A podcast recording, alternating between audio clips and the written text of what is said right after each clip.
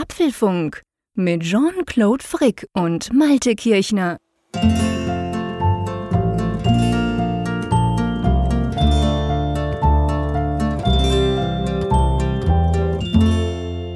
Heute sage ich mal Moin von der Nordsee zu dieser Folge 221 des Apfelfunks, aufgenommen am Mittwoch, 29. April 2020. Und ja, ich habe hier etwas für dich im Gepäck, lieber Jean-Claude, und auch für alle Hörerinnen und Hörer, die jetzt dabei sind. Wir leben ja in Zeiten, wo man ja nun zu Hause bleiben soll und irgendwie mit dem Wetter der letzten Wochen und dem bevorstehenden Frühsommer, sage ich mal, ja, wachsen ja doch die Begehrlichkeiten, dass man gerne mal so ein bisschen was erleben möchte. Und ich war am Samstag unterwegs und habe mal das hier aufgenommen für euch. Ich hoffe, man hört es gleich.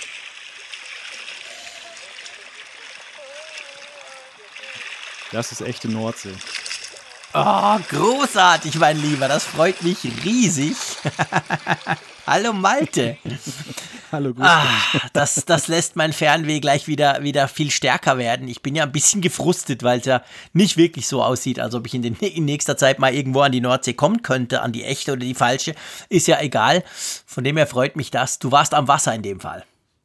Ja, ich war tatsächlich am Wasser. Also jetzt ist das regnerische Wetter hier eingetroffen, was wir auch schon sehnsüchtig vermisst haben, weil es ein mhm. sehr, sehr, sehr trockener April gewesen ist. Allerdings einerseits sehr schön, weil es gab sehr viel Sonnenschein und viel Möglichkeiten, halt rauszugehen. Gerade in diesen Zeiten ist das viel wert, aber auf der anderen Seite, ja, die Natur braucht jetzt natürlich auch dringend mal eine Dusche. Und von mir aus darf es jetzt auch mal eine ganze Weile durchregnen, damit das wieder sich regeneriert.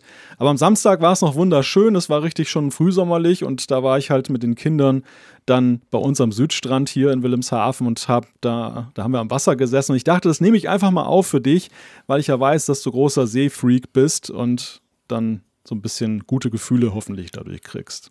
Das, das habe ich definitiv. Ich danke dir sehr. Das ist sehr, sehr lieb, lieber Freund. Ich habe mir jetzt gerade überlegt, während du das erzählt hast, habe ich mir so überlegt, okay, angenommen, wir würden es jetzt umgekehrt versuchen, wenn ich jetzt ein Geräusch aus der Schweiz bringen müsste, ich, ich wüsste gar nicht was. Also, so, weißt du, so, so klar wie es bei dir ist, na klar, ich setze mich ans Wasser, ein bisschen Brandung, was auch immer ich wüsste gar nicht unbedingt, was ich dir jetzt aus der Schweiz für ein Geräusch schicken könnte, was so typisch schweizerisch ist. Ja, in meiner Klischeevorstellung natürlich eine meckernde Bergziege oder sowas.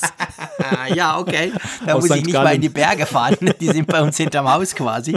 Das, das ließe sich unter Umständen finden, genau. Dann würde ich dir dazu ja. natürlich die Geschichte erzählen. Ich bin weit hochgestiegen, irgendwo auf eine Alp, wo die jetzt schon drauf sind.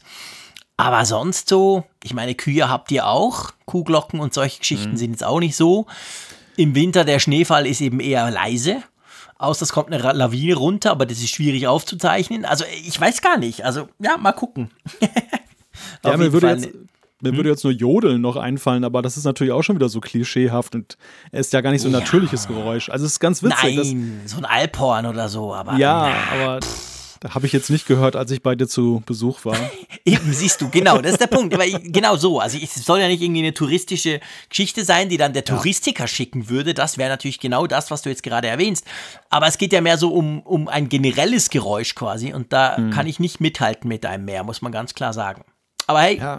so ist es halt. Ja. Ähm, wir sehen uns schon bald wieder, oder? Wir haben uns gesehen. Fangen wir mal hinten an und nicht schon, schon wieder in die Zukunft blicken. Wir haben uns am letzten Freitag, ähm, gute Frage, was das für ein Datum war, ist egal, am 24. genau, am 24. Ja. April gerade noch die Kurve gekriegt. Haben wir uns ja gesehen, wir hatten Apfelfunk am Hörer, unsere quasi Live-Show auf YouTube. Ich glaube, man darf auch zur dritten Ausgabe sagen, ähm, es war ein Erfolg, oder? Ja, war ein Erfolg und es war wie die vorherigen Ausgaben einfach hochinteressant was jetzt nicht an uns lag, sondern einmal mehr eben an unseren Gästen, die wir dabei hatten, die ganz spannende Themen mitgebracht haben. Und erfreulicherweise sind diese Themen ja auch auf eine große Resonanz gestoßen. Also das, das, das überrascht mich immer fast noch mehr. Dass, dass ich etwas interessant finde, ist ja das eine. Aber dass das eben auch alle anderen dann äh, gut finden und dass wir so viel gutes Feedback kriegen, das, das freut mich natürlich umso mehr. Auch für die Gäste im Übrigen, weil das ja weißt du, wir beide sind ja Rampensäue, ne? Wenn wir mal irgendwas machen und erzählen was und das so funktioniert nicht, das, das stecken wir weg, das kennen wir und bei 221 Folgen, da ist eben das auch dann eingepreist, dass da mal was schief geht. Aber für alle, die bislang bei uns, also außer dem Zeier dabei waren, ist das ja immer dann auch, ja, möchte ich sagen, für die meisten Neuland, dass sie dann vor einer Kamera stehen, dass sie dann eben dann da Auskunft geben und ich weiß auch von einigen, dass sie eben sehr aufgeregt waren, dann eben auch in dieser Situation dann zu stehen und ich kann das absolut nachvollziehen nachvollziehen. Also meine ersten Podcast-Folgen und überhaupt so öffentliche Auftritte, das war aber auch mit riesiger Nervosität verbunden. Und umso ja. schöner halt dann, wenn das dann so einen Nerv trifft und dann hinterher alle sagen, hey, cool. Ja, ich glaube, das ist ein ganz ein wichtiger Punkt. Also Apfelfunk am Hörer lebt ja davon, dass wir zwei eben uns Gäste einladen und die dann erzählen über ein Thema, das ihnen wichtig ist. Es haben ja ein paar hundert Leute live zugeschaut. Ich glaube, inzwischen haben es schon fast 3000 Leute angeschaut, diese, diese Episode. Die steht ja auf YouTube. Die kann man ja quasi nachschauen. Gibt auch bei uns natürlich den Link auf der Webseite. Und ich meine, das ist schon, da muss man ja schon also man muss sich überwinden. Jetzt eben, wir zwei vielleicht nicht, die das oft machen, aber dass du dich da so präsentierst, dass du dich zeigst, dass du da halt sprichst, dass du da wirklich zwei Stunden mit dabei bist als Gast. Und ich finde das wirklich ganz, ganz großartig. Und wir hatten super spannende Themen. Wir hatten Homeschooling. Wir haben das iPhone für Sehbehinderte erklärt bekommen. Das war unglaublich interessant. CarPlay war ein Thema und so weiter. Also ich glaube, das, das hat wirklich Spaß gemacht für uns. Und ich habe wirklich auch in dieser Folge wieder unglaublich viel gelernt. Und weil das so Spaß gemacht hat, machen wir es gleich nochmal, oder? Richtig. Also nochmal, es klingt nach Wiederholung, aber es ist ja tatsächlich Nein. eher eine Fortsetzung mit neuen Gästen. Wir haben wieder einige Leu interessante Leute, die wir dann halt gerne dafür gewinnen wollen. Wir sind heute noch dabei bei den Gesprächen, dass wir dann eben dann auch den Termin abklopfen, aber der steht für uns zumindest schon mal fest. Es ist Freitag, der 8. Mai um genau. 21.45 Uhr. Ganz genau. Also in knapp zehn Tagen von uns aus gesehen, jetzt am Mittwochabend, wo wir diese Sendung hier aufzeichnen, werden wir jetzt wieder zusammenschalten am 8. Mai ähm, am Abend um Viertel vor zehn. Könnt ihr uns zuschauen, apfelfunk.com slash live-show. Show, Entschuldigung, dort, dort sind alle Infos drauf und dort ist auch der Link dann aufs YouTube-Video drauf. Also wenn ihr da gerne zuschauen möchtet, sehr, sehr gerne. Einfach auch der Disclaimer, ihr verpasst nichts, wenn ihr jetzt findet, nee, die zwei, die muss ich mir also nicht sehen, das reicht, wenn ich sie höre. Wir im Apfelfunk hier, das ist ein anderes Format. Wir hier sind, sage ich mal, mehr auf die aktuellen Entwicklungen, auf die News. Und bei Apfelfunk am Hörer geht es natürlich wirklich darum, dass wir auch die Hörer ins Zentrum stellen und eben auch Themen, die ihnen wichtig sind und die müssen überhaupt keine Aktualität haben, können, müssen aber nicht. Von dem her passt das, glaube ich, gut aneinander auch vorbei und keiner, der das eine oder das andere vielleicht nicht hören will oder zuschauen will, der verpasst da nichts. Das ist mir ganz wichtig. Nicht dieses Gefühl habt, ja, guck, das wieder typisch Video und irgendwann machen sie dann nur noch Video. Das haben wir ja nicht vor, gell? Nein, um Gottes Willen. Also der Podcast hier, ich sag's ja immer wieder, aber das, das bleibt der Nukleus des, des Apfelfunks und das, das macht mir auch mit Abstand am meisten Spaß. Also ja, Video finde ich auch super spaßig, ist halt mal was anderes, kann man machen. Man lernt auch eine Menge dazu. Auch über Apps, die nicht funktionieren und Kameras, die nicht funktionieren. Also ja, da, da gibt es ja sehr viel Learnings. Halt Video und ich kann nicht in der Nase grübeln, während du sprichst. und irgendwie, es ist einfach alles anders und dann kriegst du sofort quasi Feedback von, von ein paar ja. hundert Leuten, die schreiben, ey Frick, bei dir ist hinten ein riesen Chaos und warum hast du denn so eine rote Nase? Und ich, also ich meine, ich mache das gern, natürlich, darum machen wir es, machen uns nichts vor, aber äh, ich mache auch viel lieber Podcast, das muss ich ganz klar sagen. Jetzt so die Art hier, gemütlich, ich spreche ins Mikrofon, der Malte ist quasi in meinen Ohren, wir quasseln über interessante Themen. Das ist mir tatsächlich nach wie vor lieber, als wenn ich noch von der Kamera beobachtet werde. Ja, das stimmt, das stimmt. Also es ist schon etwas, man, man ist doch etwas freier, wenn man hier einfach sitzt ja. Das fängt übrigens schon bei der Auswahl des Getränkes an. Ich mag auch kein Bier trinken jetzt vor, vor laufender Kamera. es ist immer Stimmt. alkoholfrei, muss ich sagen. Also es ist ja, ja ein, ein, regionales Produkt hier aus dem Norden. Kein Apfeltrunk. Nein, nein, genau. Also ich bin jetzt nicht hier betrunken vom, vom Mikrofon. Aber ähm, ja, ich weiß nicht. Also ich finde halt vor Videokameras ist Wasser immer besser. Ja, aber auch dann. Also ich hatte, ich habe ja immer eine Flasche, übrigens ähm, einfach immer mit Wasser mit ähm, Wasser drin und die habe ich sowohl beim Podcast wie auch bei dieser Sendung. Die Sendung ging auch über zwei Stunden, die war richtig lang, glaube ich, zweieinhalb Stunden oder zwei Stunden zwanzig am Schluss. Apfelfunk am Hörer. Und ich habe die dann leer getrunken, das ist ein guter Liter. Und da habe ich dann auch ein Feedback bekommen, hey, du trinkst aber viel. Und ich meine, das mache ich beim normalen Podcast auch. Da merkt halt nur niemand. Also es sind alles so Dinge, es spielt halt viel mehr noch was rein. Du musst dir überlegen, wie du dich anziehst. Du musst, du merkst, dass deine Brille eigentlich spiegelt, weil das ja nur eine Lesebrille ist und die ist nicht entspiegelt und je nach Licht und so. Und das ist alles Zeug, das spielt hier keine Rolle. Da kann man sich ausschließlich quasi auf den Inhalt konzentrieren. Und das mag ich so am Podcasten, ganz ehrlich gesagt. Ja, wobei das ja sehr vorbildlich ist, dass du so viel trinkst. Denn ich glaube, dass es eher vernachlässigt wird halt bei Podcasts und bei, bei Videoshows, dass genug getrunken wird. Also insofern muss ich da mal eine Lanze brechen. Lustig finde ich aber auch mal wieder die Anmerkung, dass dann bei Raphael, ob er aus einer Vase trinkt, weil er hat so ein lustiges Gefäß, aus dem er dann. Er hat ein sehr lustiges, es sieht wirklich aus wie eine Vase, ganz genau. Das ist so ein Schwenker für den edlen Wein. Nein, er hat natürlich auch selbstverständlich Wasser getrunken während dem ja. Apfelfunk am Hörer. Er war ja auch dabei.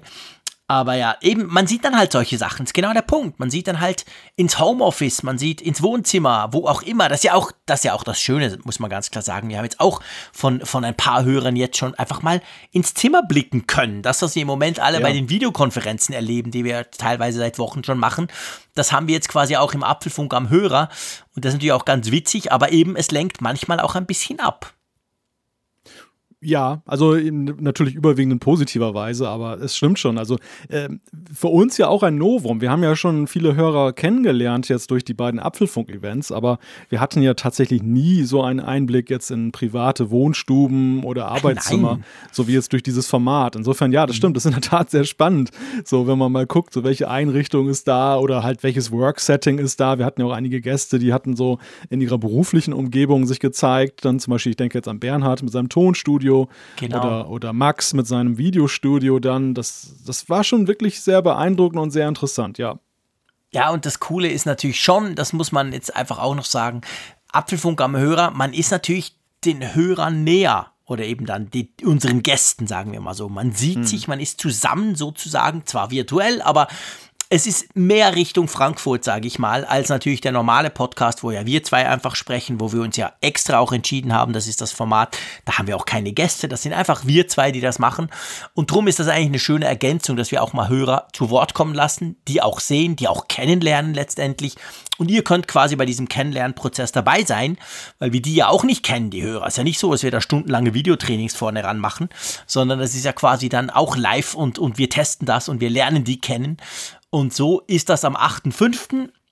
Können wir machen. Ich freue mich drauf. Und jetzt schlage ich vor, wir gehen mal langsam zu den Themen, weil, hey, die Liste ist super lang, mein Lieber. Wir hatten ja, schon lange nicht mehr so viele Themen. Ja, das stimmt. Also unser Skript geht heute über fast schon zwei DIN A4 Seiten. Und das erste Thema ist ein ganz aktuelles auf der richtigen Spur. Erste Einblicke ins Corona-Tracing von Apple und Google. Auch ganz aktuell, das ewige iOS 13. Was ist denn los mit Version 13.5? Dann ein Thema, was uns schon seit letzter Woche begleitet, aber da gibt es auch einige Neuigkeiten. Mail in Gefahr, Rätselraten über eine Sicherheitslücke. Platte voll, was beim Bildimport auf dem Mac im Moment ziemlich schief laufen kann. Daneben gedrückt. Haptic Touch wurde beim iPhone SE beschnitten. Apples Geschichte wurde quasi aktualisiert. Eine meiner liebsten App, der Mac Tracker, hat ein großes Update bekommen. Dann verbessert, trifft Siri jetzt den richtigen Ton in Deutschland? Natürlich Umfrage der Woche, natürlich Zuschriften unserer Hörer, das packen wir alles in diese Folge 221. Und darum schlage ich vor, wir legen doch gleich los mit dem ganz, ganz großen Thema, das uns beide ja schon seit Wochen beschäftigt. Es geht ums Tracing, es geht ums Corona-Tracing und natürlich konkret ums Corona-Tracing in Bezug auf Apps, die da eben helfen könnten. Und noch konkreter ja eigentlich darum, dass Apple und Google, was ja auch schon per se ein Wunder ist, haben sich ja entschlossen, zusammen etwas zu tun in beide Betriebssysteme, also ins Android-Betriebssystem wie auch ins iOS oder iPadOS von Apple so eine Schnittstelle einzubauen. Und jetzt, gell, du korrigierst mich, jetzt ist es eigentlich so, dass man zumindest von Seite von Apple, aber ich glaube, Google war ähnlich drauf, konnte man jetzt schon mal die Spezifikationen von dieser API, also die technischen Spezifikationen, sind jetzt eigentlich bereit, oder? Habe ich das genau. richtig so ausgedrückt? Ja, das ist richtig. Also es gibt so erste Einblicke in das Framework, was Apple und Google gemeinsam konzipiert haben und was am Ende auch dann den Entwicklern von offizieller Seite bereitgestellt werden sollen. Also eben die der öffentlichen Hand oder die für die öffentliche Hand in Deutschland sollen das ja die Telekom und SAP sein, die dann eine App dann konzipieren, eine Tracing-App, die die Daten dann entsprechend dann weiterverarbeitet oder eben dann auch weiterhilft, wenn man eben zum Beispiel eine Notifikation bekommt. Und ja, wir können halt eine ganze Menge jetzt schon herauslesen, wie diese Technik halt genau funktionieren soll, wie sie aufgebaut ist, aber vor allem natürlich, was viele Menschen auch ja umtreibt, die Frage, wie es um den Datenschutz steht. Mhm. Und ich glaube, das ist ein ganz ein wichtiger Punkt, weil das haben wir ja gelernt in den letzten Wochen. ähm, die, die Transparenz ist ja unglaublich wichtig, damit so eine App überhaupt eine Chance hat, damit so eine App überhaupt auch angenommen werden kann von den Leuten, dass sie sagen, okay, ich lasse mich drauf rein. Und die Transparenz sieht eben dahingehend natürlich auch aus, dass man, also das geht unter Umständen bis zum Code. Bei uns in der Schweiz ist es ja auch so, vielleicht noch kleines Update. Bei uns plant man am 11. Mai damit zu starten, also mit der App, nicht mit der API von Apple, sondern die App selber, die soll bereit sein. Da sind verschiedene Universitäten, aber auch, auch eine große Software-Schmiede ist daran beteiligt, die auch schon große Apps gemacht hat, die wir eigentlich alle nutzen in der Schweiz. Und das Ganze soll dann kommen. Und da ist es auch so, also diese App gibt es im Moment so in einer Testversion, die habe ich auch seit zehn Tagen, probiere ich die ein bisschen aus. Der Quellcode liegt offen, also wenn man es versteht, könnte man das sogar an anschauen. Und Apple macht jetzt eben diese Schnittstelle auch dahingehend transparent, dass man so ein bisschen versteht, wie das funktioniert. Er erklär mal so ein bisschen, wie, wie geht sowas ab? Ja, es läuft ja folgendermaßen, dieses Tracing soll ja über die Bluetooth-Schnittstelle äh, mhm maßgeblich geschehen. Man denkt ja erst bei Tracing, das ist doch hier so eine Geschichte mit Lokalisieren. Dass das ist das Fiese, gell? Man denkt immer gleich an Tracking. Ja, ja, genau, genau. Und das, das ist eben in dem Kontext halt ein falscher Gedanke. Das wäre auch überhaupt nicht mit dem Datenschutz zu vereinbaren und wäre höchst äh, fragwürdig. Man müsste unbedingt mhm. eine Diskussion darüber führen, wenn es so wäre. Und es ist auf jeden Fall so per Bluetooth, jedes Gerät, das eben das Tracing aktiviert hat, jeder Nutzer soll erstmal gefragt werden vom System, ob man das überhaupt möchte, also es ist freiwillig. Und dann wird halt dann das jeweilige Smartphone zu einem Sender. Es sendet halt etwas aus über Bluetooth und alle anderen Geräte horchen und fangen das ein. Das macht jedes Gerät. Und über die Signalstärke des Bluetooth-Signals können dann halt die Smartphones oder sollen sie ermitteln, ob man jetzt eine gewisse Nähe zu einer anderen Person hat. Mhm. Ab fünf Minuten wird das erst relevant. Das ist so ein Zeitfenster. Und dann gibt es einen bestimmten Zeitpunkt, den kann jedes Land witzigerweise selber festlegen. Also hier in. Deutschland sind es, glaube ich, 15 Minuten, dass man ja. 15 oder 20 Minuten dann mit einer Person dann zusammen war. Ab dann wird es als so relevant erachtet in puncto Infektionsrisiko, dass dann halt auf dem Gerät oder auf den Geräten gespeichert wird, dass das halt eine Kontaktperson war. Ja.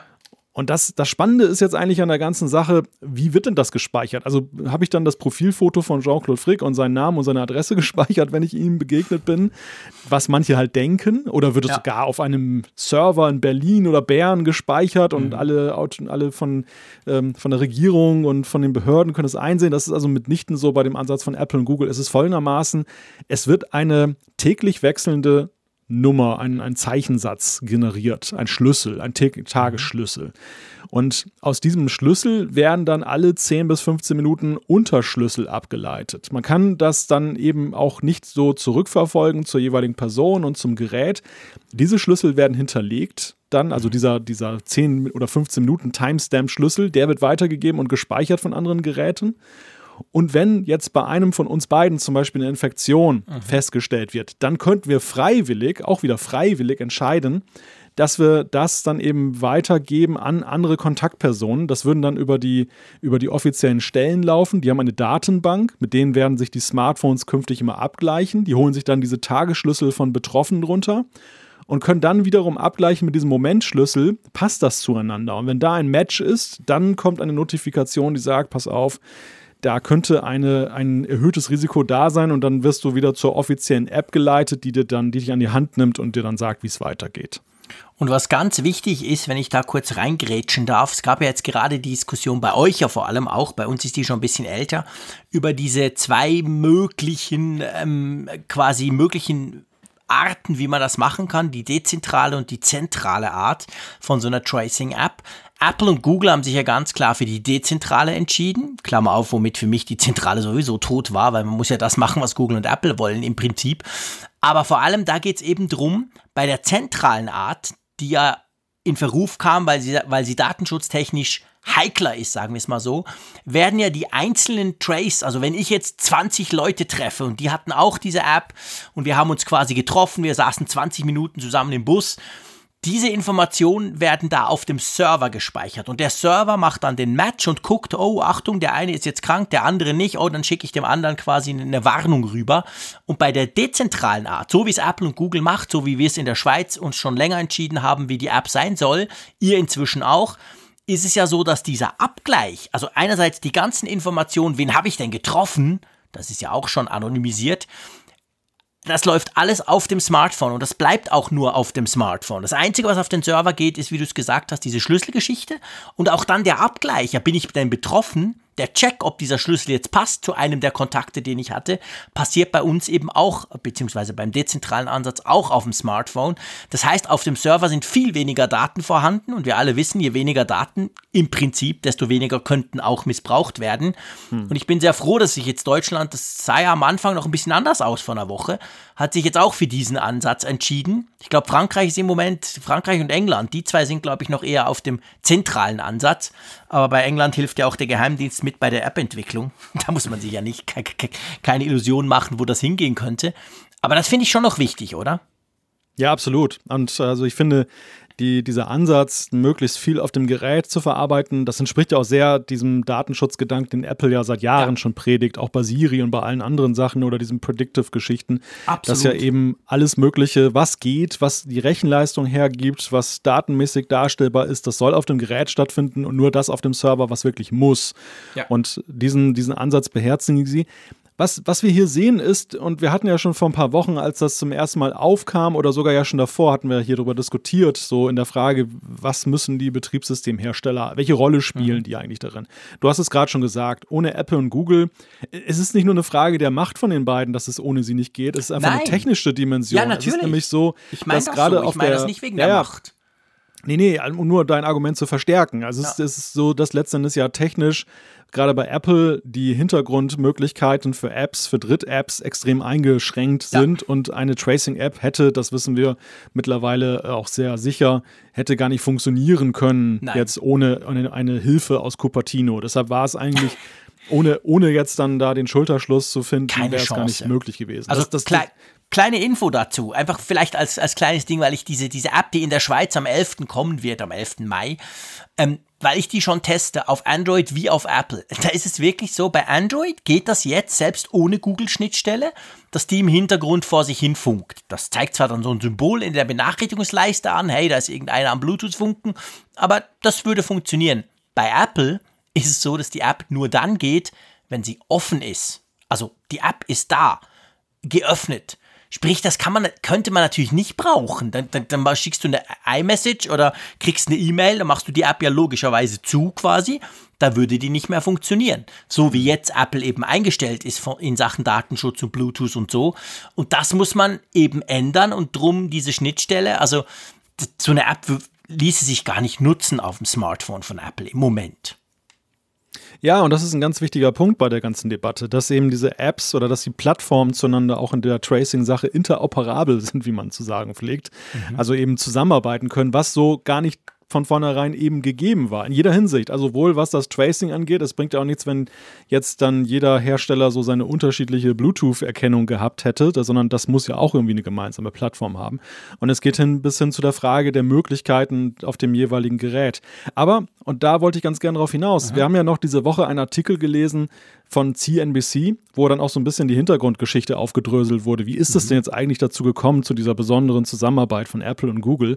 Mhm. Und sie haben das gemacht, was wir auch ja schon vor Wochen als äh, schlauen Move gesehen haben, wenn sie es denn machen würden, nämlich, dass sie in die Offensive gehen, dass sie nicht warten, bis Regierungen auf sie zukommen und sagen, ja, wir hätten es gerne so und so und jetzt macht mal, ja. ihr habt eine moralische Verpflichtung, sondern der Bericht besagt ja auch, es gab sehr früh bei Apple dann ein intern äh, Projekt Bubble genanntes äh, Ding, wo sie dann eben geguckt haben. Das war vor allem der Chef von der Health Division, ja. zusammen mit aber auch anderen Führungskräften. Die haben da das, diesen dezentralen Ersatz da schon erdacht und gesagt, das ist es. Und bei Google lief unter dem Codenamen Apollo auch etwas ähnliches. Und dann mhm. haben die Teams dann untereinander, ohne dass die CEOs dann involviert waren, schon mal so die Finger, die, die Hände ausgestreckt und haben gesagt, ja, hallo Google, hallo Apple, was macht ihr denn da gerade?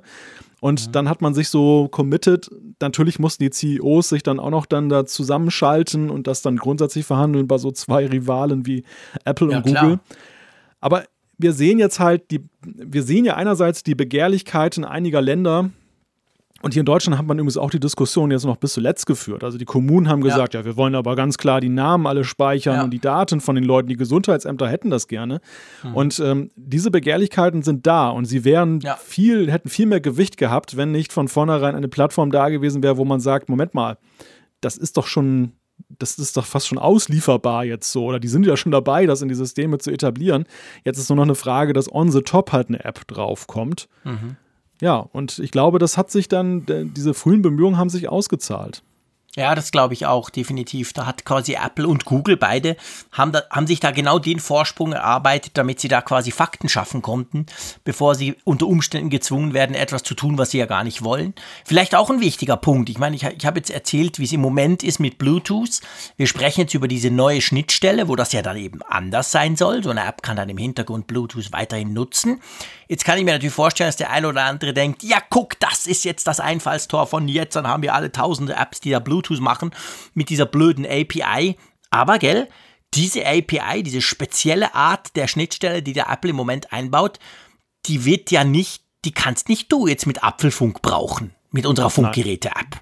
Nein, genau. Das ist eine, eine API, die wir am Ende dann bei der App Store-Einreichung oder bei der Play Store-Einreichung wird das nur denen genehmigt, die eben dann auch dazu befugt sind, jetzt also die, Öff die, äh, ja, die, die äh, öffentliche Hand dann halt und nicht jetzt dann mhm. Malte oder sonst wer, der da auch davon Gebrauch macht weil ja so eine Tracing-App auch dann nur richtig funktioniert, wenn es quasi nur eine gibt. Es macht ja keinen Sinn, dass es in der Schweiz zehn Apps gibt, die vielleicht nicht zusammen funktionieren. Also im Moment, so wie es aussieht, das ist ja in Österreich so, in Deutschland, in der Schweiz wird es auch so sein. Es wird eine App geben, die wird quasi bei uns vom Bundesamt für Gesundheit offiziell auch unterstützt. Die basiert dann auch auf dieser Schnittstelle und so gibt so funktioniert das dann halt. Dann nicht so, dass ich quasi mich durchsuchen muss, ich gebe irgendwie Covid ein oder Corona und kriege dann 15 Apps vorgeschlagen. Und das heißt dann eben auch nur diese Apps, diese offiziell unterstützten Apps quasi, die von, vom Staat sozusagen gepusht werden, die kriegen dann auch überhaupt nur Zugriff darauf, oder? Ja, das, die, das, das Spannende ist eigentlich für mich die Frage, was bleibt eigentlich noch übrig, was an offizieller App geliefert werden muss. Denn wenn ich mir angucke, wie weit Apple und Google da schon wirklich diesen ja, wesentlichen Unterbau, die ganze Technik des Tracings am Ende da machen, dann ist es eigentlich nur noch eine Frage von, ja, ich weiß, selbst da weiß ich nicht, wer holt die Daten jetzt vom Server runter und ähm, weil das ja auch über dann die, das System letztendlich die Push-Nachricht dann kommt, nach dem Motto, pass auf, da könnte ein Risiko sein.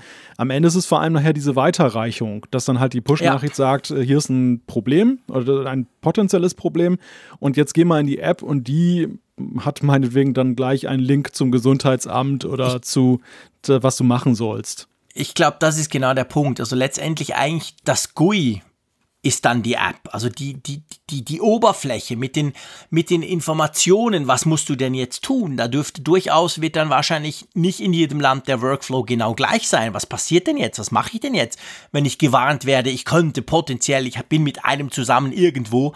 Ähm, was mache ich dann? Setze ich mich zu Hause hin und warte zwei Wochen? Lasse ich mich testen? Ähm, das sind ja dann Workflows, die da greifen und die sind natürlich von Land zu Land unterschiedlich. Also muss die App darauf quasi Rücksicht nehmen.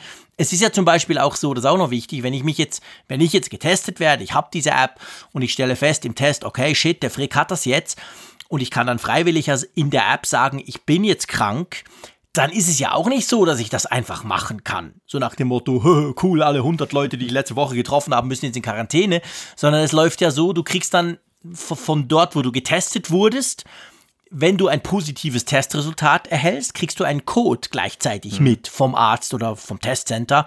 Du gibst diesen Code in der App ein und tust dich damit quasi klassifizieren als Achtung, ich habe Corona. Also das ist nicht, da kann nicht einfach jeder irgendwas eingeben, so nach dem Motto ist aber lustig. Also das sind ja alles Workflows und ich glaube, das ist der Teil, den dann die App quasi macht, diese, diesen Überbau. Aber das rein technische und vor allem das, das tief im System verankerte mit Bluetooth gucken, Schlüssel anlegen, hin und her speichern, das macht tatsächlich das Betriebssystem dann letztendlich.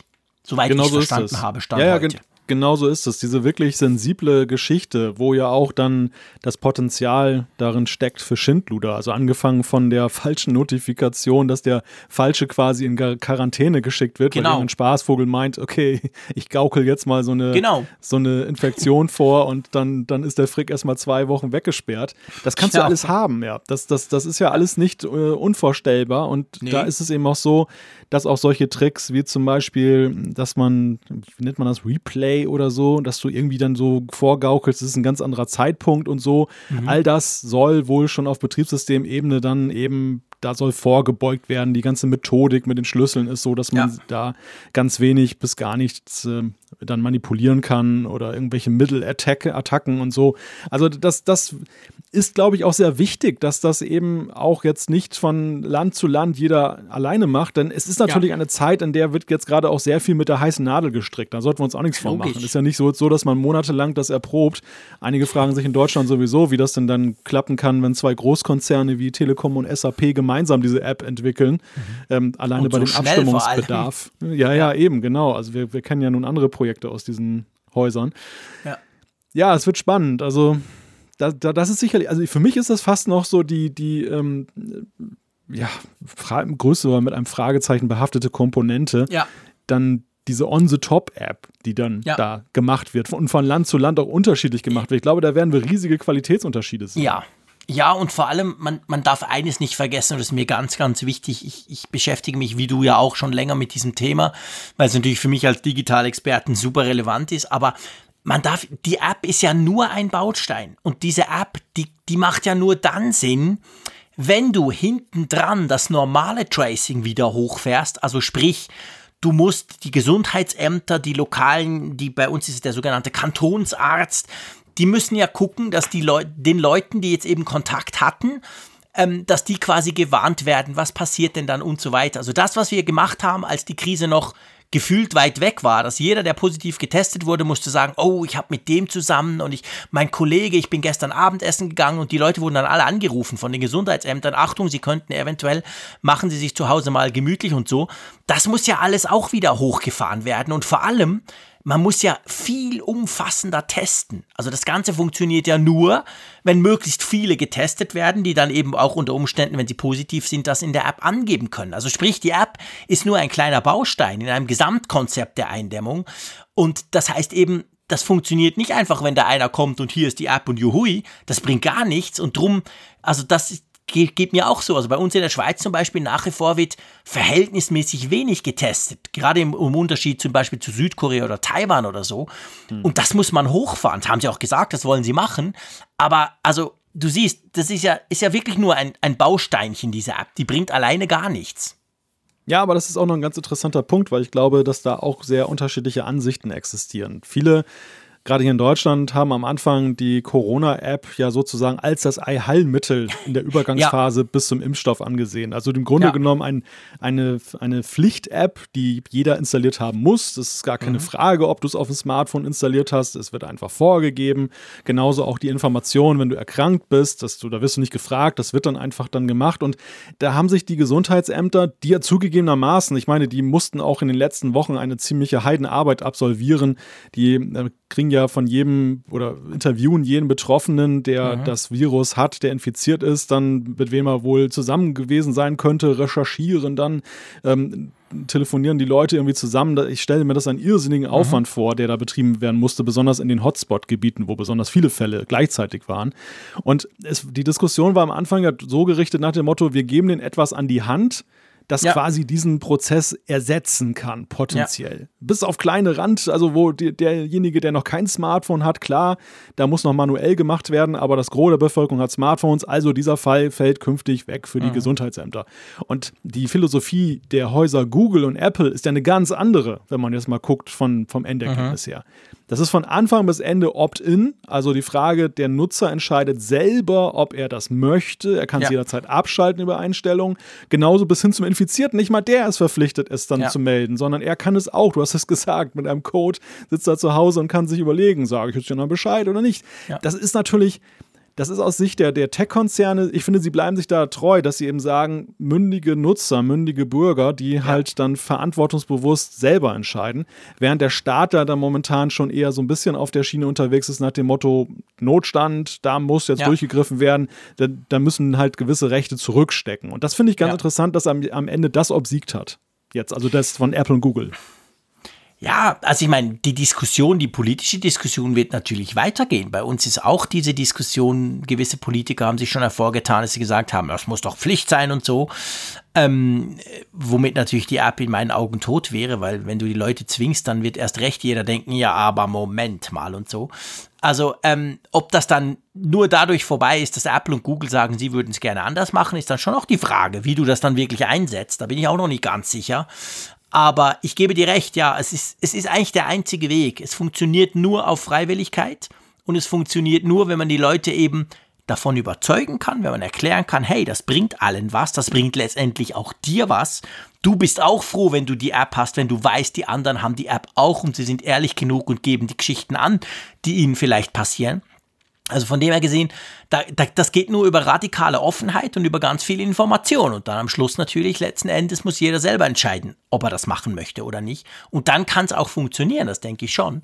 Aber klar, da sind natürlich ganz viele Begehrlichkeiten. Also bei uns war es übrigens so zu diesem Tracing, dass das, das reine Tracing, eben gucken, oh, der hat's jetzt, okay, mit wem war denn der und so, das wurde dann relativ schnell eingestellt. Als die Fallzahlen so hoch gingen vor ein paar Wochen, hat man damit aufgehört. Hat einfach gesagt, hey, guck, wir haben sowieso keine Chance mehr, die alle mhm. zu treffen.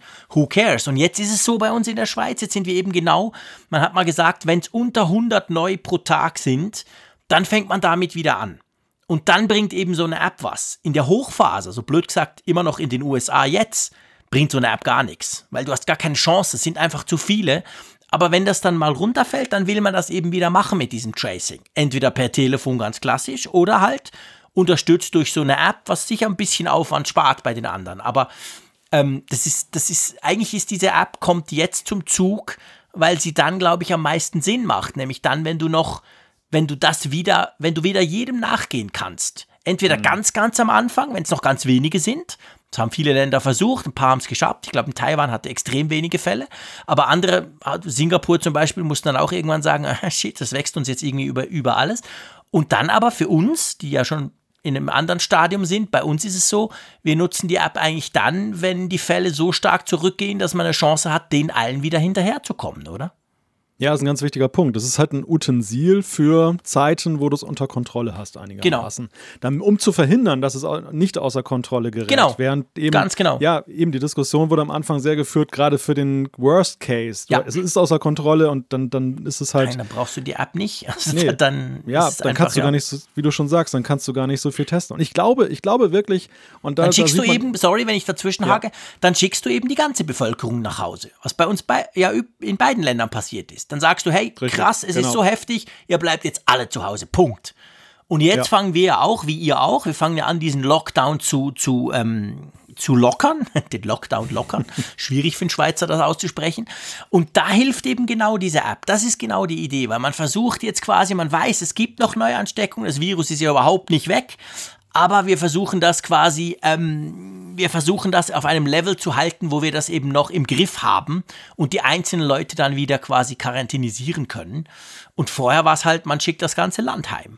Also e, eben, das ist vielleicht so auch meine Motivation, warum ich inzwischen verstehe, wie diese App eben helfen kann. Aber ich mache mir keine Illusionen. Corona geht nicht weg wegen der App. Aber sie hilft uns vielleicht, jetzt diese neue Realität ein bisschen besser zu gestalten, als das noch vor ein paar Wochen möglich gewesen wäre. Ja, ich glaube, der, der Gedanke, das damit völlig zu verdrängen, ist eh illusorisch. Und deshalb ja. finde ich eigentlich, dass es trägt ja hier jetzt doch sehr stark eben auch die Handschrift von allem, was Apple bislang im, im mhm. Bereich Health auch macht. Alles, was sie tun, ob es das EKG ist, die Pulsmessung, die Aktivitätsdaten, all das ist immer gekoppelt daran, dass erstmal, dass du es möchtest selber als Nutzer. Ja.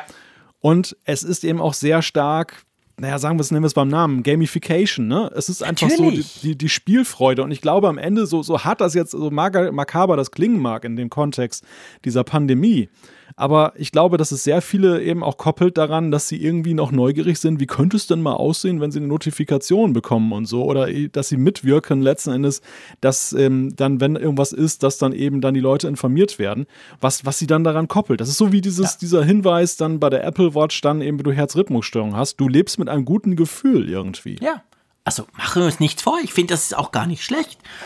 Ich finde, das ist auch gar nicht irgendwie, da muss man sich gar nicht schämen, wenn man sagt, ja, hey, weißt du, eigentlich mache ich das eben wegen dieser Gamification, weil ich das noch spannend finde quasi.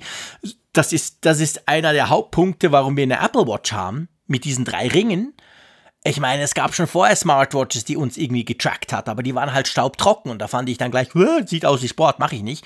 Aber dann kam so, so eine Uhr mit so einem lustigen Kringel, so drei, mit lustigen Farben, die mich quasi noch irgendwelche Medaillen gibt und so. Also okay, dann plötzlich nimmt der Frick das Fahrrad oder, oder geht zu Fuß. Also Gamification ist ja ein Prinzip, das man schon länger weiß, dass es funktioniert. Warum soll man das nicht auch hier machen, wenn es hilft? Ja, ich glaube, dass es auch eher abschrecken würde, wenn es jetzt, wenn du jetzt ständig vor Augen hast, oh, es geht um Leben und Tod. Ja, mein Gott, stell dir vor, genau. Das willst du ja eigentlich nicht mehr wissen. Ja, genau. Das verdrängen ja. wir ja gerne im Moment. Das ist ja schrecklich genug. Eben. Ja. Ähm, wann kommt das? Sag mal, irgendwie, du hast was von 1. Mai gesagt. Heißt denn das, dass Apple zum Beispiel das Update schon am 1. Mai raushaut, wo das drin ist? Ja, da kommen wir gleich zum nächsten Thema. Es ist tatsächlich der, der Termin 1. Mai kursierte. Ich halte ihn mittlerweile für illusorisch.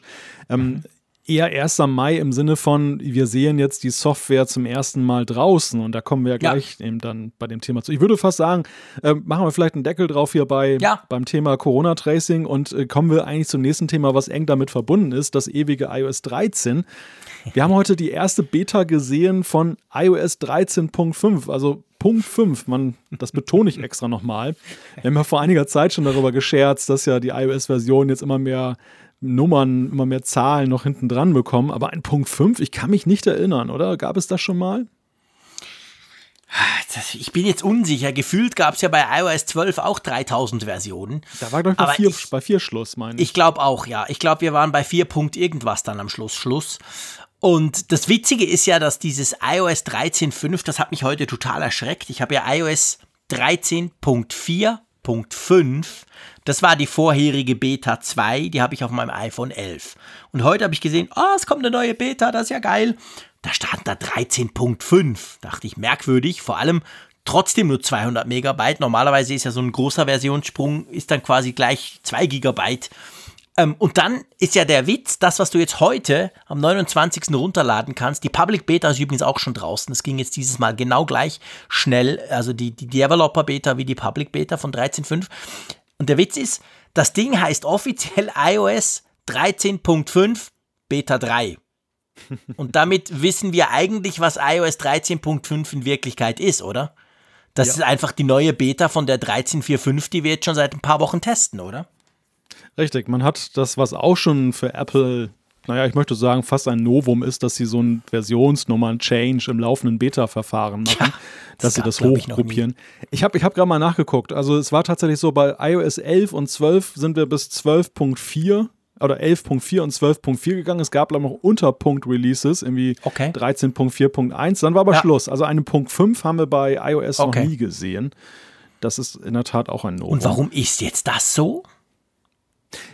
Weil sie neben dem, was sowieso in der in der 13.4.5 mhm. drin steckte, eben jetzt dann auch dann das Tracing eingebaut haben. Und das erachten sie dann eben schon als so großen Schritt im Betriebssystem. Und das kann ich auch nur unterschreiben. Das ist ja schon eine erhebliche, eine erhebliche Veränderung, ähm, dass sie dann eben gesagt haben, okay, das ist jetzt eine Punkt 5. Das Und weißt du, was ich heute gelesen habe? Vielleicht weißt du das besser als ich.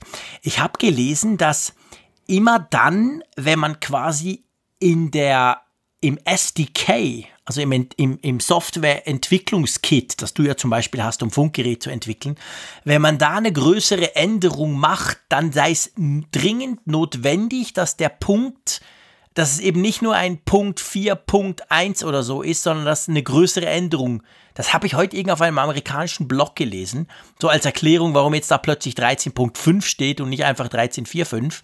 Meinst du, das hängt damit zusammen? Weil ich glaube, das SDK muss ja auch aktualisiert werden, damit du zum Beispiel, oder jetzt nicht du, aber damit eben diese neuen APIs genutzt werden können, oder? Das ist eine gute Frage. Also, das kann sein. Ich glaube, tatsächlich ist es so, dass wirklich nur die größeren Versionsschritte mhm. kommen dann auch über Xcode als, als genau. Update dann rein und werden genau. runtergeladen. Irgend wobei, sowas, ich mir, ja. wobei ich mir vorstellen könnte, dass Apple das jetzt technisch sicherlich auch hätte bewerkstelligen können, dann mit diesem Punkt-Punkt-Release. Also ich ja, habe jetzt nicht den Eindruck, dass das nicht möglich gewesen wäre. Aber der Symbolik folgend, ja. dass das nicht gering geschätzt wird, dieses Update, haben sie dann wahrscheinlich auch mit Blick darauf gesagt, ja, das ist sinnvoll, das, das sollten wir da auch den Entwicklern signalisieren, dass das ein größeres Ding ist. Es gibt aber noch ein weiteres Feature mit Blick auf Corona, was, auf was ich mich in, auf, oder aus aktuellem Anlass auch freue jetzt in 13.5. Ja, vorher, bevor ich zu dem komme, noch was Kleines. Ich habe das dann gleich ausprobiert. Ich dachte so, ja, sieht man denn jetzt dieses Exposure Notification, also sprich diese neue API? Ist tatsächlich so, wenn du 13.5 die Beta drauf hast, kannst du in den Einstellungen nach Covid suchen und dann kommt so ein Screen, der beim Datenschutz, bei Health, logischerweise, ähm, also das ist ja eine, Health-Funktion, also im Health-Kit. Und da kannst du dann quasi ganz grundsätzlich einstellen, ob du das willst. Kannst du sagen, Covid-19 Exposure Notification ja oder nein. Und dann kannst du das eben abschalten oder nicht. Und ich nehme mal an, wenn dann da Apps kommen, die darauf zugreifen, werden die wohl unten, wie das bei Health ja auch so ist. Man kann ja auch sagen bei Health, der und der darf auf meine Schritte und der und der darf das. Das wird dann wahrscheinlich so ähnlich laufen. Das fand ich noch ganz interessant. Ist im Moment natürlich alles noch auf Englisch hier auf meinem iPhone, obwohl das sonst auf Deutsch eingestellt ist. Aber also man, man wird da so einen Schalter haben, einen Generalschalter, wo du das Ganze zum Beispiel auch deaktivieren kannst. Ja, ich denke, wir werden auch nach der Installation noch einen Splash-Screen sehen, Wahrscheinlich. der dann prominent ja. sagt, so wie mit dieser Frage, möchtest du Absturzberichte an die Entwickler geben? Genau. Oder eben auch gefragt wird, möchtest du an dem Tracing dann teilnehmen? Genau. Machen sie jetzt natürlich nicht, weil das würde die Beta-Tester irritieren. Ja. Sie haben ja keine App, also es passiert ja nichts und dann ist genau. es halt irgendwie sinnbefreit. Ja, du hast recht, das kommt sicher dann noch rein. Aber ja, etwas anderes, was mich wirklich, ihr habt es zuerst auf Twitter gelesen, dachte ich, kann ja wohl nicht sein. Es war zwar der Carsten Knoblauch von Stadt Bremerhaven, der schreibt eigentlich keinen Mist auf Twitter, aber ich dachte so, hä, wirklich? Aber tatsächlich, iOS 13.5, im Moment noch die Beta, hat, wie soll man dem sagen? Darf man dem eine Maskenerkennung sagen? Ich glaube schon, oder? Ja, in gewisser Weise ist das eine. Und ich finde das sehr praktisch, denn ich hatte heute gerade erst das Einkaufserlebnis, wo ich mit Maske unterwegs war, pflichtbewusst natürlich, wie ich bin. Und es ist halt dann doch schon extrem schwierig. Gar nicht mal jetzt die Frage, jetzt dann, ähm, dass Face ID nicht funktioniert. Darüber haben wir ja schon hinlänglich dann diskutiert. Das weiß man ja nun. Und es gibt zwar Tricks, der eine funktioniert, der andere nicht. Aber ich sag mal, im Gro funktioniert es ja eher nicht. Da lässt sich mhm. Face ID jetzt nicht dann irgendwie der Nase herumführen, an der Nase herumführen, buchstäblich. Und aber was mich halt nervte heute, als ich dann versuchte, meinen Einkaufszettel aufzurufen, wiederholt, war, wie lange es halt dauert, bis Face ID so resigniert, dass ich dann halt die Codeingabe bekomme als Alternative.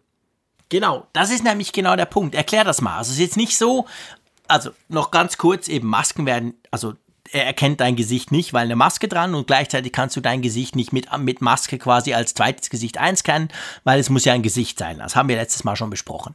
Und jetzt ist es so, bisher war es so, Face ID, wir alle kennen es, wenn er, wenn er dich nicht erkennt, dann scannt er ja weiter, so nach dem Motto, hä, ist das wirklich der Malt? Ja, ich gucke nochmal genauer hin. Und das geht ja gut, gut und gerne ein paar Sekunden. Bei mir zum Beispiel mit der Sonnenbrille. Dann sucht er und ma und grübel, grübel. Und irgendwann, Ihr wisst, ich bin ungeduldig, gefühlt nach Minuten kommt dann irgendwann die Aufforderung, ja, gib doch deinen Code ein. Und das ist ja jetzt genau das, was offensichtlich geändert wurde. Ich habe es nicht getestet, ich habe ja keine Maske, wir brauchen noch keine in der Schweiz. Aber wenn er erkennt, dass du eine Maske anhast, und das haben sie offensichtlich so programmiert, dass er das erkennt, dann kommt sofort, zack, die Aufforderung, gib doch den Code ein, gell? Ja, genau. Und das, spart, das spart dir dann, Zeit. Ja, 10 bis 15 Sekunden. Und du musst dir halt auch vorstellen, ähm, ich hatte das heute, Apple, wollte mit Apple Pay bezahlen. Ja, super, kam wieder Face ID. Und dann ja, ging das klicke die Klick, klicke die Klick und so. Also in der Zeit hätte ich längst mit Bargeld bezahlt oder mit ja. einer Karte. Kann man natürlich sagen, du hast auch die Apple Watch, aber ich wollte jetzt auch nicht alle Geräte da anfassen, unnötigerweise. Mhm. Also ich reduziere mich immer schon auf ein Gerät, mit dem mhm. ich dann hantiere. Naja, und so war es dann halt dann halt recht nervig. Und als ich dann heute Abend jetzt sah, dass dieses Feature drinsteckt, habe ich gedacht, wow, das ist doch mal ein richtig guter Move. Ja, das ist wirklich cool. Was ja noch interessant ist, ich habe heute einen Tweet gelesen von einem ähm, ähm, Redakteur von The Verge, dem großen amerikanischen Tech-Blog, wo ich finde, er hat eben schon recht. Und zwar hat er da geschrieben, ich zitiere das mal ganz kurz, er hat geschrieben, ja, also äh, Leute in Asien haben seit drei Jahren gesagt, ah, Face Unlock, das funktioniert nicht mit diesen Masken. Die Amerikaner sagen das seit vier Wochen und zack, kommt ein Update von Apple. Also es ist natürlich schon krass. Ich meine, in Asien werden ja schon viel, viel länger Masken getragen. Mhm. Da ist mir auch aufgefallen, als ich in China war, da haben ja ganz viele ganz normal die Masken an. Nicht nur, wenn eine Pandemie gerade um die Welt rast. Und die haben natürlich das Problem ja schon länger, dass es halt einfach ewig lange dauert, bis Face ID mal merkt, okay, das geht irgendwie nicht, mach jetzt den Code. Und es hat doch recht lange gedauert, bis das jetzt kam. Und jetzt quasi mit dieser globalen Geschichte, zack, haben wir das Feature. Ja, diese Diskussion hatte Gruber auch in der Talkshow jetzt vor ein paar mhm. Tagen und das fand ich auch wirklich erhellend, weil ich auch ehrlich gesagt dann nie so dran gedacht habe. Er, er sagte halt, dass die westlichen in, in, westlichen Ländern halt gerne dieses Phänomen mit den Masken so ein bisschen als ähm, ja, Hypochonder-Dasein ja, ja. halt angesehen wurde. Man hat es nicht so ganz für voll genommen und hat damit dann auch die Leute halt mit diesem offenkundigen Problem, dass Face ID dann halt nicht funktioniert mit Maske, dann auch alleine gelassen. Und jetzt, ja. du sagst es, jetzt ist es ein paar Tage, ist es halt in der westlichen Welt ein Thema und schon wird sofort dann man, man hat auch sofort was in der Tasche, ne? Also sofort kann auch was ja. in der Software dann reingemacht werden. Es muss gar nicht jetzt irgendwie riesig entwickelt werden, augenscheinlich. Offensichtlich das, nicht, das, ja. Das ist natürlich aus Sicht der asiatischen Länder da schon ein bisschen auch ja, blanker Hohn, sage ich mal, ja. dass das so ja. gelaufen ist. Ja, genau. Also ich fand das einfach noch wichtig. Ich fand, das hat tatsächlich was. Und das mit der Maske ist ja definitiv so. Also wir haben so gedacht, hä, spinde die, was ist mit denen los? Und inzwischen merken wir, okay, Jetzt ist es auch bei uns ein Thema. Aber gut, anyway, also das ist cool. Jetzt stellt sich natürlich die Frage, okay, wunderbare Sache, jetzt vor allem bei euch in Deutschland, wo ihr die Maske jetzt wirklich braucht. Wann kommt denn 13.5? Müsste ja eigentlich vor dem 1. Mai kommen, oder? Nee, kann ja nicht sein. Moment, der 1. Mai ist ja übermorgen. Der, der Termin ist definitiv nicht zu halten. Also das kann ja nicht schätze, sein, genau. ja, das, das ist in der Tat eine spannende Frage, weil die Frage ist natürlich, wie lang braucht das Testing von so einer Funktion, die jetzt ja auch noch dann idealerweise abgestimmt ist mit dem, was auf Android da passiert. Mhm. Normalerweise müsste man das ja schon ein bisschen intensiver testen als nur drei Tage. Andererseits hat man den Zeitdruck, dass man das ja möglichst schnell auch ausrollen will. Ich ja, persönlich klar. würde jetzt mal vermuten, dass das Ziel schon definitiv ist, im Mai im Laufe ja. des Mai, dass das dann. Sie haben ja ursprünglich auch mal gesagt, wo, wo noch nichts definiert war, haben Sie ja gesagt, Mitte Mai soll ja. sowas kommen. Und ich, ich gehe auch davon aus, in den nächsten zwei Wochen kriegen wir dieses, dieses Update. Würde ich auch sagen, ja. Ja, ja, ja wenn da nicht irgendwie, wenn, wenn sie jetzt nicht irgendwie feststellen, ähm, gerade bei dieser Bluetooth-Signalstärken-Geschichte liest man ja schon von einigen Experten, die sagen, das ist auch gar nicht so trivial, dann eben mhm. daraus abzuleiten, ob jetzt der Mindestabstand unterschritten ja. wurde und so, dass es da keine Fehldiagnosen gibt. Und das, das ist sicherlich ein Thema, was im Testing, ähm, das wird jetzt nicht jeder Nutzer unter sich dann da machen können oder allein in der Mangelung an offiziellen App und so. Aber das wird Apple halt intensiv testen und da darf man natürlich gespannt sein, da das alles sehr schnell gehen musste, ob das wirklich so safe ist ja. und funktioniert oder ob es ja. dann Probleme gibt. Und das beeinflusst natürlich schon auch den Termin. Sie werden es ja nicht releasen, wenn sie noch eine riesige Zahl von Fehlerkennungen haben und müssen dann noch ein bisschen nachbessern. Ja, und gleichzeitig beeinflusst das natürlich auch den Termin, wann diese Apps bei uns aufschlagen, weil eben, wie gesagt, ich habe es vorhin mal erklärt, auf iOS macht so, so eine App im Moment null Sinn. Also die musst du gar nicht bringen, wenn du sie quasi immer laufen lassen musst. Also da sind wir letztendlich darauf angewiesen, dass zuerst die Apple-Schnittstelle da ist, dann die Entwickler das noch einbauen in ihre App und dann können sie die App rausbringen. Das hängt ja alles irgendwie zusammen, oder? Ja, sicher, sicher. Das ist wirklich dann, ohne das eine geht das andere nicht. Ja, genau. Und jedes für sich ist ein komplexes Feld. Also das ist, bleibt spannend. Das, das Thema ja, wird uns wirklich. definitiv noch durch den Mai begleiten. Ja, das ist definitiv so. Also. Aber dann, ha, Fragen über Fragen vor allem Terminfragen sind immer die spannendsten. Ähm, stellt sich ja die Frage, ja, aber Moment mal, jetzt kriegen wir so ein großes, fettes iOS 13.5 Update. Wir haben jetzt lange genug drüber gesprochen. Aber eigentlich ist doch schon fast Juni. Naja, jetzt ist dann der Mai. Und dann ist es ja bekanntlich, geht es ganz schnell, dann ist der Juni. Im Juni ist doch die WWDC. Im Juni kriegen wir doch iOS 14. Aber wir haben noch nicht mal einen Termin für diese virtuelle, ganz neue Art WWDC, oder? Ja, und das ist in der Tat bemerkenswert. Einige finden das jetzt gar nicht so erstaunlich, weil das natürlich alles sehr dynamisch ist momentan. Aber ich glaube, es ist schon ein Unterschied mit, ob das jetzt so ein Termin ist, ein Medientermin, wie wir ihn im März hatten, mit der Frage, gibt es noch eine Keynote? Dann war ja aufgrund der Situation klar, es kann keine mehr geben, aber wann gibt es denn die Pressemitteilung? Und die Medien sind da ja doch sehr flexibel oder werden flexibel gehalten von Apple in der Frage, dann wann was kommt ich sehe das bei einer Entwicklerkonferenz ein bisschen anders, weil ich glaube schon, mhm. sich, ich gehe davon aus, dass die WWDC ja trotzdem irgendwie zeitlich konzentriert stattfindet. Dass es eine Woche geben ja. wird, vielleicht meinetwegen auch zwei, weil es ein anderes Format ist, wo sie sagen, in dieser, dieser Zeit, in diesem Timeframe finden halt diese Webinare statt mit der Möglichkeit, dann auch mit Leuten von Apple zu sprechen. Mhm. Aber es ist ja so, das, da werden ja nun tausende Leute daran teilnehmen. Die Firmen haben momentan auch wahrscheinlich sehr viel andere Dinge um die Ohren. Mhm. Und das muss ja auch in den Kalendern der Entwickler und der Firmen jetzt ja auch eingepreist werden. Man kann ja nicht eine Woche vorher sagen, hey Natürlich. Leute, nächste Woche ist WWDC, sondern ja. normalerweise wird es ja auch gerade deshalb ja schon im Frühjahr bekannt gegeben, damit eben nicht nur die Lotterie stattfinden kann, sondern eben auch die Firmen das für sich in ihren Jahreskalender einpreisen können. Und das macht mich so ein bisschen stutzig. Wir haben jetzt bald Mai, es sind nur noch dann mhm. zwei Tage bis zum Mai und wir wissen immer noch nicht, wann die WWDC stattfinden wird. Hm. Ja. Ja, das stimmt. Das ist genau der Punkt. Also diese WWDC, das ist ja nichts, was du einfach so mal so, so auf die Schnelle so daneben wie wir, wir gucken die Keynote und gut ist, sondern eben als Entwickler, wenn du das ernst nimmst, hast du da Sessions und und und, das braucht viel Zeit. Das müsste ja schon mal kommen. Und jetzt ist natürlich die Frage, kommt die WWDC drum noch nicht? Weil zum Beispiel auch iOS 14 vielleicht dann noch so wenig ready ist, dass sie nicht mal so eine Beta raushauen können, wie sie das ja traditionellerweise an der WWDC machen. Ja, ja, das ist in der Tat auch eine gute Frage. Also was hängt von was ab, weißt du? Ja, ja.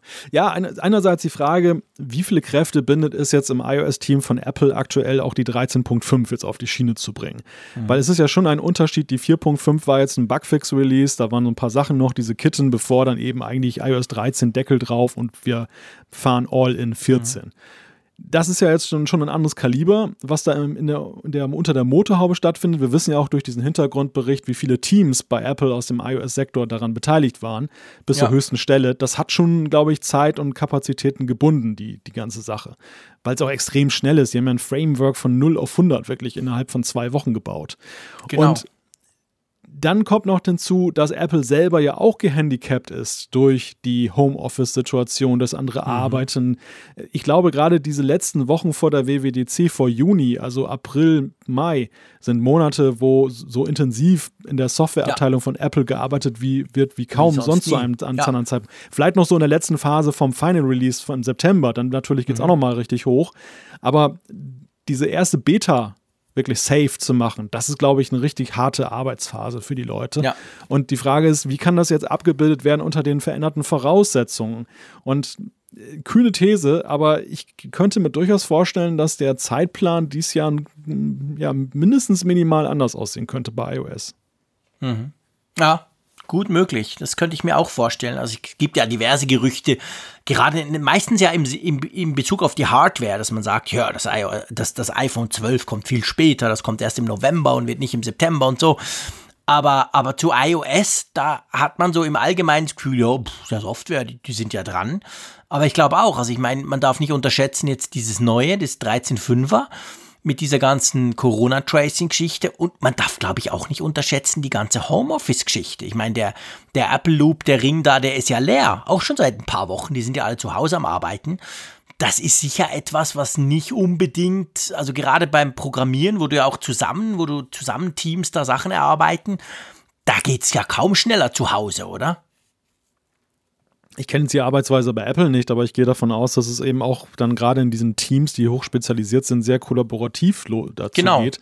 Und dass gerade in der letzten Phase dann eben dann sehr viele Meetings noch stattfinden und dann setzt man sich hin und macht gemeinsam. Das ist jetzt nicht so eine Einzelgängerkiste, wo dann ja, genau. ein, da jeder sitzt in seinem Räumchen und macht sein ja. Ding. Und ich glaube, ja, ich glaube schon, gerade, gerade in der Frage, weißt du, es geht ja in der letzten Phase auch nicht mehr darum, die Features jetzt dann auszuprogrammieren, jetzt so oder grundsätzlich dann zu programmieren, sondern das ist ja gerade in der letzten Phase geht es ja auch um die großen Hindernisse, um die Hürden, um die Probleme. Ja. Und da musst du drüber sprechen, du musst durchsprechen, woran kann es liegen, wie, wie können wir die Lösung konzipieren, ohne gleich einen Kollateralschaden zu haben, dass wieder was anderes nicht funktioniert. Also gerade diese Phase, da sind, da ist wirklich Teamarbeit hoch 10 gefragt. Ja. Und wenn du dir vorstellst, dass alles über irgendwelche WebEx-Konferenzen da stattfindet, mhm. das kann schon schwieriger sein. Das glaube ich genau auch. Müssen wir abwarten, werden wir natürlich im Auge behalten, definitiv. Aber ähm, ja, im Moment, wie gesagt, noch keine Einladung beziehungsweise noch keine Information über die WWDC. Logischerweise auch nicht über iOS 14. Es bleibt spannend an der Softwarefront, das darf man sicher so sagen, oder? Ja, vor allem die Frage, die Lebenszeit von iOS 13, deshalb auch der Titel, das ewige iOS 13, ob es ja. vielleicht das längste iOS aller Zeiten dann auch vielleicht. in die Geschichtsbücher geht. Who knows? Genau, das könnte absolut gut auch sein. Lass uns zu einem anderen Thema kommen, das ziemlich viel, ähm, wie soll ich sagen, Aufregung verursacht hat. Ich glaube, letzten Freitag kam das so richtig raus. Und zwar ist die Mail-App bei iOS so unsicher, dass euer BSI, keine Ahnung für was es steht, du wirst sie uns gleich erklären, gesagt hat, weg damit, deinstalliert die Apple Mail App. Erklär mal, worum es da geht. Ja, das Bundesamt für Sicherheit in der Informationstechnik hatte eine Warnung rausgegeben, weil ein Zero-Day-Exploit gefunden wurde, also eine Lücke, die noch nicht geschlossen ist in der Mail-App und hat dringend dazu geraten, die dann nicht mehr zu verwenden, im besten Falle sogar zu löschen. Und das hat natürlich für sehr viele Schlagzeilen hier in Nachrichtensendungen gesorgt und alle waren besorgt und haben gesagt, oh je, mein iPhone ist nicht mehr sicher und so eine elementare App.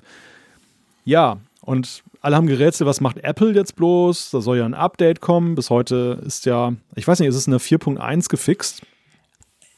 In der 4.1341? Nee, noch nicht. Das ist ja die, ich glaube, ich glaube, da ist es nicht gefixt. Ich meinte gelesen zu haben, dass die 13.4.5, die ja bis heute noch eben 13.4.5 war, die jetzt 13.5 heißt plötzlich, dass es da wohl gefixt sein soll. Aber ich hm. bin nicht hundertprozentig sicher. Aber ja, auch komisch ist ja, Apple hat ja reagiert. Und Apple hat ja gesagt, hey, keine Panik, Leute, oder? Ja, das Amüsante war, das BSI hat, glaube ich, von zwei Sicherheitslücken gesprochen, die ganz gefährlich seien. Und Apple hat reagiert, nein, es sind drei Sicherheitslücken, aber sie sind nicht gefährlich. Ja, was mich ja so ein bisschen, ich meine, was, was mich ja so ein bisschen irritiert hat an der Geschichte, ist ja, dass das BSI irgendwie gesagt hat, hey, das ist schon seit ein paar Jahren so. Und ich habe mir dann gedacht, mh, hm, seit ein paar Jahren, also mh, hm, hat das wirklich niemand gemerkt. Klar, das ist der, der Sinn an so einer Zero-Day-Lücke, dass es eben noch niemand gemerkt hat. Aber ich meine, dass Apple so, so relaxed drauf reagiert, das zeigt für mich schon so ein bisschen, also so ganz so heftig kann es eigentlich nicht sein, oder? Übertreibt das BSI ein bisschen? Kannst du das einschätzen? Ist schwer einzuschätzen. Also Sicherheitsexperten und auch jetzt dann jenseits von BSI und Apple haben eigentlich auch eher die Apple-Haltung unterstützt und haben gesagt, ähm, ja, man könnte, wenn man wollte, aber es ist nicht so ganz einfach und dann hat es eigentlich auch noch keiner gemacht.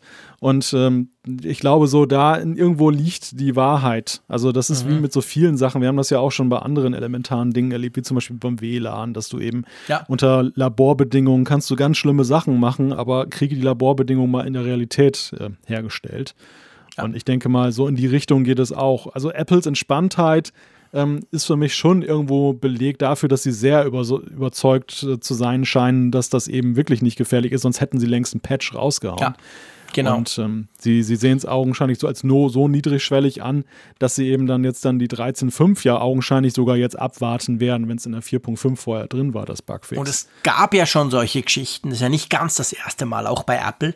Bei anderen natürlich auch. Aber und Apple hat ja schon, wenn das wirklich was Kritisches war, ich, ich glaube bei iOS 11 gab es mal so eine Geschichte. Ich bin nicht ganz sicher, vielleicht auch iOS 10 aber wo wirklich auch überall Bericht wurde, Achtung und wow und gefährlich und schieß mich tot. Und da war Apple super schnell. Ich glaube, nach zwei Tagen kam da ein Patch.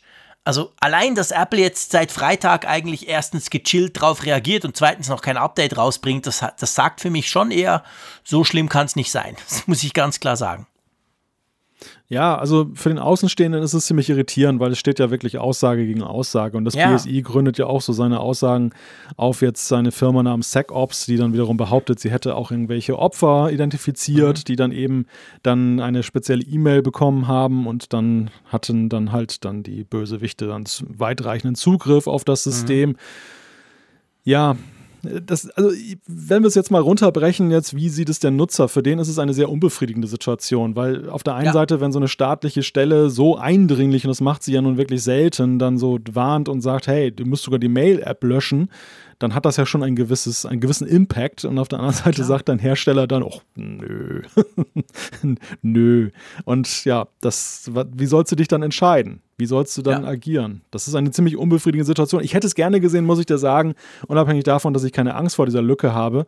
Aber alleine das, um diese Diskussion zu beenden, wenn Apple dann doch ein bisschen Gas gegeben hätte, das zu schließen. Ja, logisch, klar. Ich meine, äh, absolut. Das wäre das Beste gewesen, wenn wir jetzt schon Patch hätten und sagen konnten, okay, das war übel, wir können es nicht abschätzen, wie schlimm, aber hey, trotzdem installiert das Update. Und das können wir im Moment noch nicht sagen. Drum, ja, eben. Also ich nutze die Mail-App weiterhin, sage ich ganz ehrlich. Ich habe die weder deinstalliert noch deaktiviert und mache mir da nicht so große Sorgen, aber es ist halt eine doofe Situation, weil man es ja letztendlich von außen gar nicht einschätzen kann. Jetzt bin ich aber bestürzt. Ich dachte, du nutzt Gmail. Ja, ich nutze auch Gmail, aber ähm, ich nutze die Mail-App, um mein Geschäfts-E-Mail, ein Microsoft Exchange Server-Account drauf laufen zu haben. Das kann zwar Gmail auch irgendwie, aber da ist mir tatsächlich die, die Implementation von so einer, von so einer Exchange-Lösung, finde ich, die hat Apple Mail recht gut im Griff. Darum nutze ich Apple Mail eigentlich dafür. Und sonst nutze ich Gmail. Also ich nutze zwei E-Mail-Apps. Demnächst kommt noch raus, dass du irgendwo ein Windows-PC im Technikschrank hast und du dich dann per Du, ich habe gerade zwei Windows-PCs gekauft. ich habe zwei Windows-Laptops für meine Kids gekauft. Aber das ist ein anderes Thema, können wir ein andermal noch diskutieren.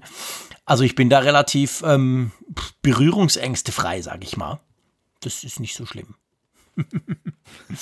Aber hey, ähm, was schlimm ist, und das finde ich wirklich schlimm, auch wenn es mir persönlich noch nicht passiert ist, ist, dass es einen, wie ich finde, doch recht üblen, wir sind ja gerade bei den Bugs im Moment, es gibt einen üblen Bug ähm, beim Mac, wenn du Bilder importierst, die in diesem schönen neuen Format, das wir, glaube ich, seit iOS 11 kennen, mit diesem, äh, wie heißt's? H-E-V-C, H-E-I-C, irgend sowas, genau. Ja. Das ist ja ähm, einfach viel Bildspar, äh, braucht viel weniger Platz, die, die Bilder auf eurem iPhone. Und wenn ihr die jetzt auf eine ganz spezielle Art, da muss ich dann dazu kommen, ich wusste gar nicht, dass es das noch gibt, auf den Mac importiert und dabei auch noch in JPEG umwandelt, weil der JPEG halt schon noch ein bisschen verbreiteter ist, zum Beispiel auf Webseiten und so, dann kann es dir passieren, dass deine Platte voll läuft, oder? ja, ich musste sehr schmunzeln, als ich dieses Thema gesehen habe, weil ich ähm, ehrlich gesagt bis zu der Nachricht gar nicht wusste, dass es überhaupt noch diesen Weg gibt. ich bin froh, dass du das kann. sagst. Da bin ich nicht der Einzige, der, der auch. Ich habe das ja zuerst gar nicht begriffen, diesen Fehler. Ich dachte, wie, wieso? Ich mache das immer so und ich habe überhaupt kein Problem. Ich mache die Foto-App auf und da ist alles drin und so. Aber man kann ja noch ganz wie früher Bilder importieren. Erklär mal, wie man es machen könnte, wenn man es noch vor zehn Jahren gemacht hat. Ja, es gibt eine App namens Image Capture, mit der kannst du dann an der Fotos-App von Apple vorbei die Sachen halt dann direkt rein. Digitale Bilder heißt die übrigens auf Deutsch. Oh ja, klingt auch toll, ja. ja, damit, damit sie jemand findet, wenn er sie suchen will. ja, ja, ja. Ja, auf jeden Fall kannst du da dann eben dann sagen, ähm, dass du die Bilder entweder in diesem Format direkt dann äh, importierst oder aber du kannst dann die, diesen Keep Originals, ähm, diese Option ausschalten und dann wird es halt dann auch in JPEG-Bilder noch konvertiert. Und dabei kommt dann, gibt es dann halt dann diesen Bug, dass dann 1,5 Megabyte, was erstmal sehr profan klingt, 1,5 Megabyte an, an Nullen halt an jede Datei unnötig drangehängt wird. Aber sie argumentieren halt, und das Witzige ist, die, die es gefunden haben, sind, sitzen, glaube ich, in Deutschland. Mhm. Das ist, äh, die haben das, die haben ja auch eine Software mit der sie dann irgendwie Bilder verwalten oder so. Und da, das haben die halt dann festgestellt, dass, dass das natürlich bei großen Bibliotheken, wenn du irgendwie dann 12.000 Dateien dann hochlädst, dann hast du mal rasch ein paar Gigabyte zusammen. Und dass das gerade bei dann Notebook-Festplatten natürlich schnell dazu führen kann, dass du unerklärlich viel Platz verschwendest für deine Bilder. Genau. Also ich wusste auch nicht, dass diese App noch gibt. Die ist offensichtlich, um Kamerageschichten zu importieren, wenn du das willst. Also zum Beispiel kannst, du auch eine Kamera, musst nicht nur dein iPhone dranhängen, kannst irgendeine DSLR oder irgend sonst eine Kamera per Kabel anhängen. Ich muss wirklich sagen, ich habe das seit Jahrtausenden nicht mehr so gemacht. Ich mache erstens sowieso alles über die Cloud und ich meine iPhoto, wie lange gibt es iPhoto schon? Jahre, Jahrzehnte, würde ich mal sagen. Also bei mir landet das Zeug alles in iPhoto und mein iPhone per Kabel an den Mac gestöpselt habe ich auch schon seit irgendwie, keine Ahnung, da war es noch der, der breite Stecker, da war es noch gar nicht Lightning. Also das, das mache ich alles nie, darum passiert mir das nicht. Aber offensichtlich machen es doch genug, weil das ging ziemlich durch die Blogosphäre, vor allem auch die amerikanischen Blogs haben darüber geschrieben. Ähm, also das wird nach wie vor genutzt und da müsst, muss dann wohl mal ein Patch kommen für diese App, oder? Auch da. ja. Auch da, ja, für die Retro-Freunde. Ich bin sicher, in der Art, wie ich das jetzt erzählt habe, dass wir wieder ein paar Zuschriften bekommen von Leuten, die mir genau ja. dann erklären, und ich freue mich drauf, ganz ehrlich, ohne ja. Scherz, die mir dann erklären, warum gerade diese App geil ist und warum das sowieso nichts ist mit der blöden Cloud und iPhoto ist sowieso Mist. Ich finde das immer super spannend. Also ich freue mich immer drauf, wenn ich manchmal solche Sachen erkläre, dass dann andere mir quasi erklären, warum denn ihr Workflow ganz anders und vielleicht auch besser ist, weil ich lerne da immer ganz viel dabei. Wie gesagt, ich wusste gar nicht, dass es diese App auf dem Mac gibt. Ich kann mir schon vorstellen, für wen das interessant ist. Es ist für Power-Nutzer definitiv interessant, die wirklich ein großes Volumen an Dateien Hallo, willst du mich beleidigen? Ich bin doch ein Power-Nutzer.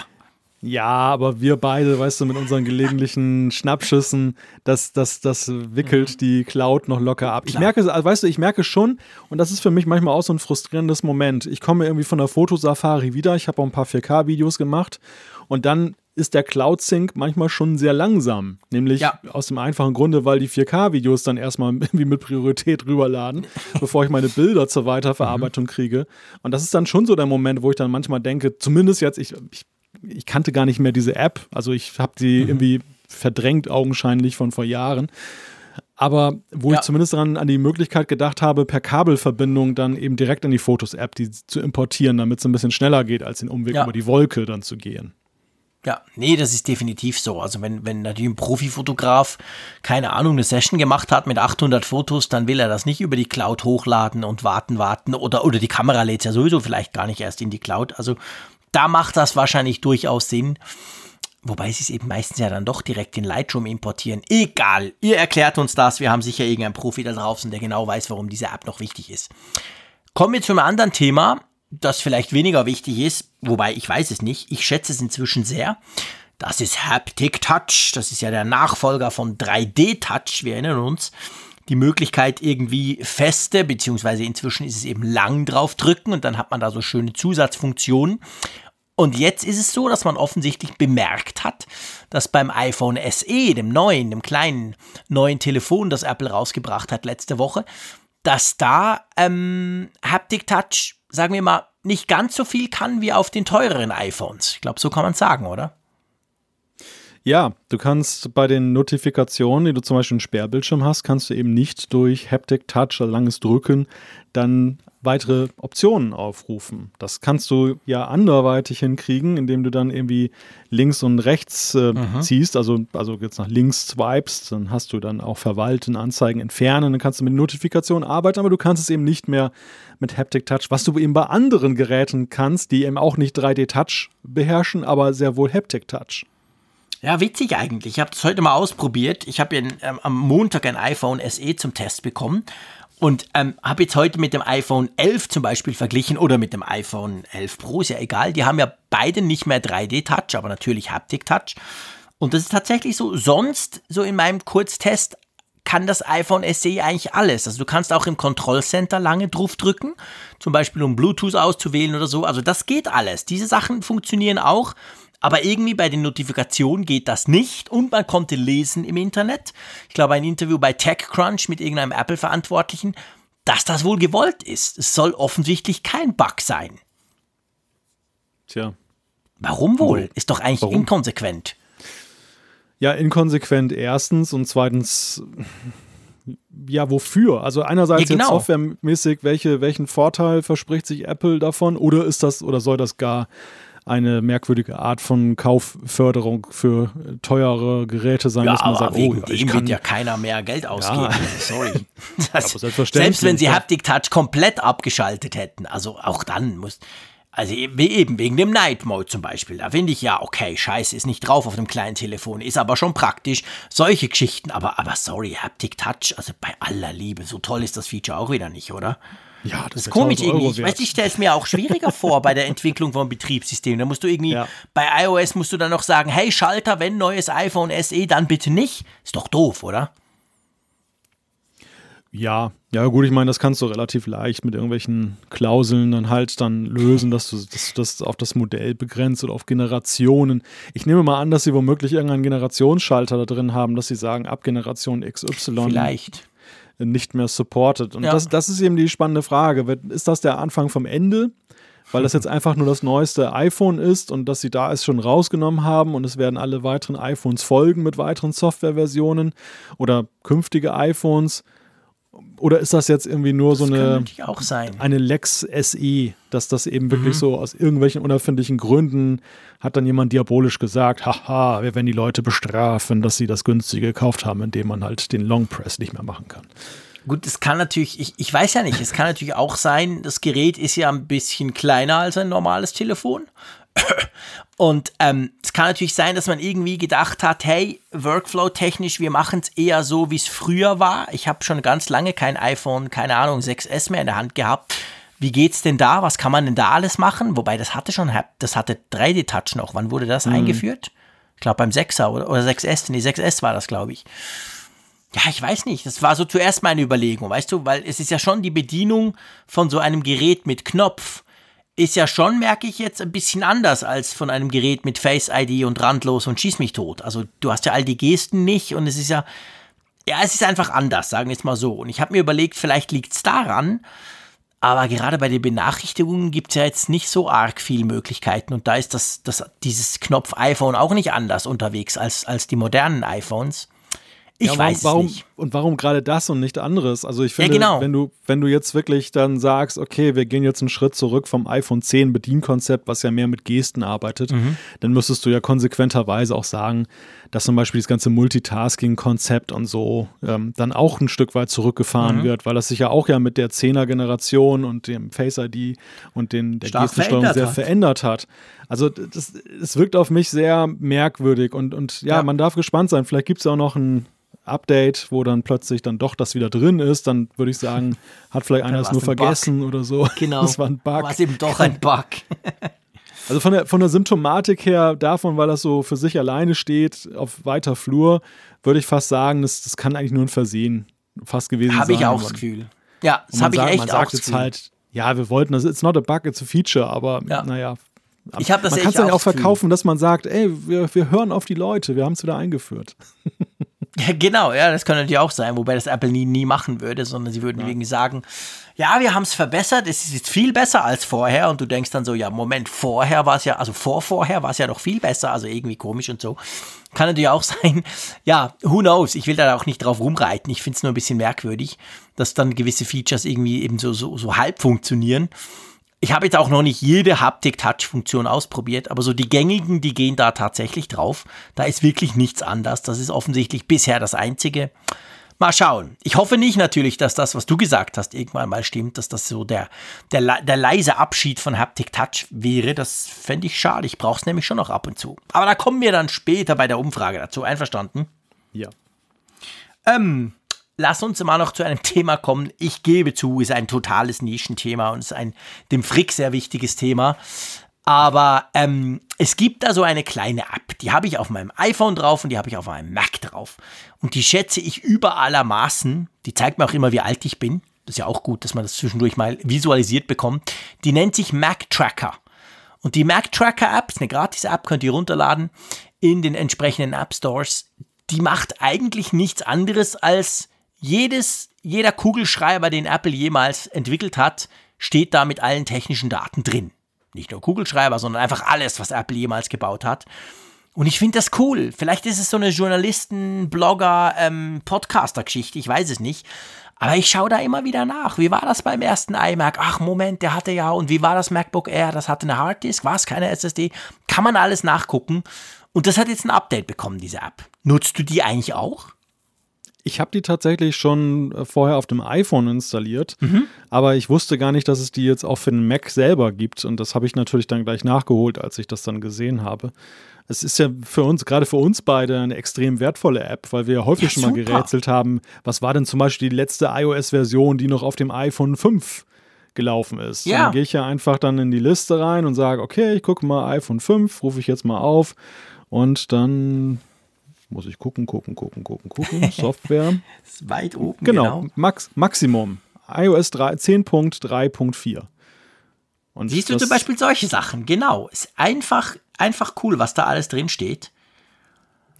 Weißt du, was mich immer wundert an dieser App? Das muss ich mal was? ganz ehrlich sagen. Mhm. Das ist, dass augenscheinlich diese ganzen Informationen, also was da so drin steht, mhm. hardcoded mhm. da drin sind. Also, dass, dass sie, ja, das verstehe ich auch nicht. Es, es gab da nämlich du ja schon Beschwerden recht. in den App Store-Bewertungen, dass Leute gesagt haben: hey, die ist total überaltert, da steht das MacBook äh, mit MacBook Pro mit 16 Zoll gar nicht drin.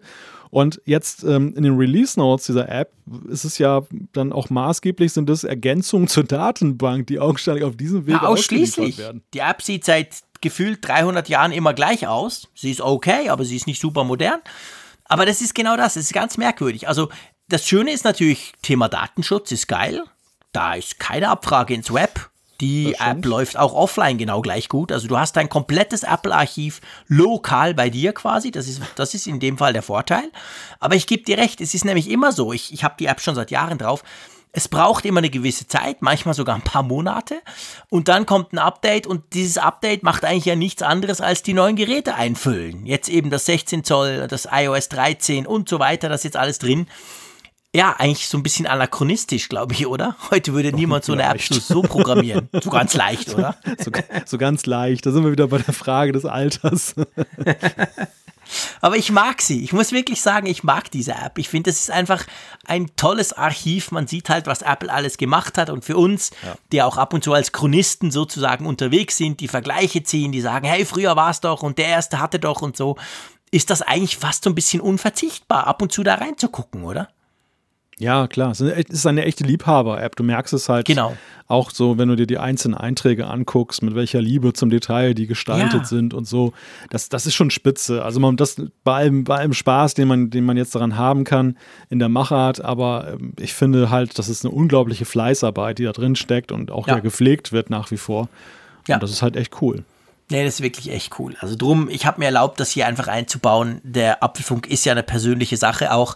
Da kann man auch persönlich, was einem wichtig ist, ja reinbringen. Und diese App finde ich einfach cool. Und mir ist das eben aufgefallen, ah, da kam ein Update. Ich freue mich immer, wenn ein Update kommt. Und da habe ich gesehen, was da alles drin ist. Dachte, ja komm, wir sprechen mal über Mac Tracker. Wir haben nämlich einmal oder zweimal schon in der Sendung haben wir gesagt, oh komm, ich gucke schnell im Mac Tracker. Als wir genau diese Fragen klären wollten, wie war denn das oder was konnte denn das oder so. Und, und ähm, dann haben wir nämlich auch schon Zuschriften bekommen. Was ist denn das für eine App? Wovon habt ihr da gesprochen? Und von dem her gesehen, ja, wie gesagt, also ein Apple-Archiv für unterwegs ohne Internetzugriff funktioniert und hat jetzt ein Update bekommen. Könnt ihr euch runterladen. Link natürlich in den Show Notes. Da kannst du mal wieder den Unterschied sehen zwischen uns beiden. Du hast daran gedacht, an die Momente, wo wir reingeguckt haben, wo wir dran gedacht haben. Ich habe lustigerweise vor allem an die Momente gedacht, wo wir es leider vergessen haben und hinterher kamen Zuschriften, das hätte man doch wissen können, dass das da diese Version die letzte war. Ja, ja, das vergesse ich immer, weißt du. Meine eigenen Fehler, die, über die, über die schaue ich, ähm, über die schaue ich immer ganz generös hinweg. Ah, okay. ja, natürlich, wir haben sie nicht immer ganz offen. Jetzt kommt natürlich das Thema, auf das ich mich eigentlich den ganzen Abend schon freue. Ich meine, das ganze Geplänkel hier, eineinhalb Stunden irgendwelcher Corona-Quatsch, sorry, seien wir ehrlich, interessiert doch keine Sau. Aber was den Frick wirklich interessiert, ist, dass Siri jetzt den richtigen Ton trifft. ja, wo wir gerade über Nuancen sprechen. genau. Weißt du, das, das ist auch ein, eine, ein Phänomen, diese Nachricht. Es wurde ja damals, äh, das ist ja mittlerweile schon drei Jahre her, ich habe gestaunt, dass es schon so ewig her ist, dass es für die englische Stimme damals dann angekündigt ja, wurde. Damals 2017. Craig ja, Federighi auf der Bühne, auf der ganz Bühne, stolz. Genau hat er dann gesagt, pass auf, Siri wird, ein, wird künftig menschlicher klingen, nicht mehr so abgehackt und so mit der englischen Stimme. Und damals mein Reflex war natürlich, wahrscheinlich wie bei dir, ausprobieren, sofort dann auf die englische Siri gewechselt, sich angehört in der Beta und dann festgestellt, hm. ich weiß nicht, wie dir das geht, aber ich, ich fand damals bei der englischsprachigen Siri war das schon so, so, so ein himmelweiter Unterschied war es irgendwie nicht. Und dann ist jetzt halt mit, mit, typisch Malte Understatement ausgedrückt. Sag genau gleich getönt. Ja, eben genau. Und dann jetzt ist es ja halt auf Deutsch gekommen und du denkst ja, ah, drei Jahre, da haben die richtig dran gearbeitet und so weiter. Und ich habe es mir dann heute auch irgendwie angehört und habe dann. Komm, wir machen den Test. Ich habe einen ja. Mikrofonarm, ich halte den in die Nähe des HomePods und wir fragen jetzt einfach mal nach dem Wetter. Einverstanden? Ja, bitte. Hey Siri, wie ist das Wetter? Im Moment ist es teilweise bewölkt in Ostermundigen und es sind 8 Grad. Es sind keine großen Temperaturschwankungen zu erwarten. Die Werte liegen im Schnitt bei 8 Grad. Ja, ist doch ein himmelweiter Unterschied. Ich bitte dich. Sie ist doch viel freundlicher zu mir. Sie hat vor allem auf Anhieb verstanden, was ich sagen wollte. nee, der, der Unterschied, also, äh, pff, bei, also, ich, ich könnte mir, ich, ich hatte jetzt keinen Scherz, jetzt, als wir das live getestet haben, hatte ich tatsächlich das Gefühl, hm, irgendwie ist es ein bisschen anders auf dem HomePod. Aber ich brauche den HomePod ab und zu. Ich brauche den, um mein Licht anzuschalten oder nicht. Und wenn das gerade nicht geht, dann sagt sie ja was. Und das wäre mir heute nicht aufgefallen. Also kann's, ist es jetzt wahrscheinlich reine Einbildung, weil ich hier sitze, weil ich mit dir drüber spreche, weil ich ihr jetzt zuhöre. Aber pff, ich weiß nicht. Also mh, hm, du brauchst Siri mehr. Ist dir, ist dir was aufgefallen heute? Ja, das Problem bei dieser Veränderung ist ja erstmal, dass wir keinen direkten Vergleich mehr ziehen können. Das ist eine serverbasierte Funktion. Zack. Die alte, die alte Siri ist weg, die neue ist da und ähm, jetzt ist es halt so ein gefühlter Unterschied im Sinne von, äh, hat sich was geändert oder hat sich da gar nichts geändert? Nach meinem Gefühl ist es so, dass sie ein ganz klein bisschen geschliffener wirkt. Dass ja, so ein genau. paar Kanten so weniger abgehackt. Ja, genau. Und, und so ein paar Betonungen sind auch ein klein bisschen anders. So sie, sie betont manche Dinge etwas ähm, an einigen Stellen höher und, und oder mhm. tiefer und ähm, wahrscheinlich auch mehr der normalen menschlichen Sprache folgend und nicht der Computerlogik. Und äh, ja. ja, aber weißt du, für mich ist halt eher die Frage, ist das unser vordringliches Problem, was wir in den letzten Jahren mit Siri hatten? das dachte ich genau eben auch. Ich habe auch auf Twitter schon ähm, mit jemandem drüber diskutiert, wo ich so dachte, ja, okay, schön, wenn du jetzt natürlicher klingst, äh, vorausgesetzt, wir gehen mal davon aus, das ist jetzt so. Aber das ändert ja nichts am Problem, dass ich finde, du kannst immer noch zu wenig, liebe Tante. Also, ich habe aber übrigens, muss man vielleicht der Fairness halber sagen, heute auf Twitter gelesen von jemandem, ich glaube sogar, der ist ein Hörer von uns oder zumindest folgt er mir auf Twitter, ich weiß nicht genau, aber er hat geschrieben, er hätte Siri auf männliche Stimme umgeschalten. Das kann man ja. Also es ist mhm. ja, es ist ja die Standard-Siri, aber es gibt ja noch eine andere. Ja, Moment, jetzt musst du nicht. Ja, ja. und, und, und wenn man da, und er hat gesagt, das quasi, also der, der männliche Teil von, von ihr, der, der Töne wirklich deutlich, also hörbar anders. Kann natürlich auch sein. Die männliche Stimme aktualisiert wurde oder dass dort einfach der Unterschied größer ist. Keine Ahnung. Ja, das ist auch noch eine spannende Frage. Wer, das das wäre das wär eigentlich wirklich die Umfrage diese Woche gewesen, oder? Ja. Wer hat die männliche Siri und wer hat die weibliche Siri? Ja, machen wir. Komm, das, das machen wir. Wir, ihr wisst, wir sind live. Wir haben was ganz anderes uns überlegt. Hm? Wer hat jetzt gequasselt? Das war jetzt die männliche Siri, die habe ich hier gerade versucht. Ich bin Siri, dein virtueller Assistent. Ja, der tönt ja total scheiße. Echt? Habe ich noch nie probiert. Wo kann man das denn einstellen? Ich und bin sicher, dass Einstellung, Einstellungen Siri und Suchen und dann kannst du nämlich sagen Sprache und Siri-Stimme. Hat Siri eine eigene Einstellung? ja, der ja. große Siri-Crack hier. Wo ist denn das überhaupt? Siri, Siri, Siri. Ich, ich habe das bei mir nicht. Das ist, wurde bei mir ausgeblendet. Also sowieso Hopfen und Malz verloren. Es gibt ja auch Deutsch-Schweiz bei, bei Siri. Ja, das stimmt. Ah, Siri und Suchen, da. Ja, ich weiß. Das, weißt du, was das Problem ist, warum ich, warum ich Deutsch Deutschland eingestellt habe? Das Problem ist der HomePod. Der HomePod, den gibt es ja nicht offiziell in der Schweiz. Ah, ja, ja. Ich, der ist ja quasi, der, der, den darf ich ja gar nicht hier hinstellen. Und den HomePod kannst du nicht auf Sprache Deutsch-Schweiz einstellen, nur auf Deutsch-Deutschland. Und wenn du jetzt aber die Siri auf dem Smartphone und die Siri auf dem HomePod, die ja über den gleichen Apple ID-Account laufen, wenn die nicht gleich eingestellt sind, funktioniert das Ganze nicht. Drum ist bei mir hier auch auf dem, auf dem iPhone Deutsch-Deutschland eingestellt. Aber ich habe ehrlich gesagt auch noch nie einen Unterschied gesehen. Also ich weiß nicht, was bei uns anders ist bei Siri. Keine Ahnung. Ja, das, das wäre in der Tat mal eine interessante Frage. Interessant ist aber übrigens auch, wenn du die Stimme hier wechselst, dann ist mhm. ja gerade ein ziemlich fetter Download dann gestartet worden, wo es dann heißt, ah. die Siri diese Siri-Stimme wird nach dem Download aktiv. Muss der erst den männlichen Siri runterladen. Ja, ja, der, der ist gerade bei 75 Prozent hier. Also der kann ja Echt? gleich mal eine Kostprobe geben. So viele Wörter kennt er doch gar nicht. Warum lädt er der runter? Was lädt denn ja. der da runter, bitte? Und, und, ja, und lustigerweise. Ich habe dich leider nicht verstanden. Das kann ich leider nicht. Also so viel muss er der, muss doch der nicht runterladen. Es gibt leider ein Problem, bitte versuche es später noch einmal. Genau, genau. Ich habe nichts dazu gefunden. Ich kann für dich im bitte, Web suchen. Bitte warte noch einen Moment, ich gebe dir einen Tab, wenn ich fertig bin. Genau. Und dann kommt irgendwann so nach 20 Minuten. Dumm. Genau. Ich habe leider nicht hingekriegt, probiere es später nochmal. So, jetzt habe ich den männlichen Siri installiert. Aber komm, das testen wir, der tönt jetzt vielleicht besser. Sag mal was. Genau, jetzt fragen wir den mal. Wie wird das Wetter morgen? Es wird morgen kein gutes Wetter geben. Die Temperatur fällt auf 8 Grad und es gibt Regen.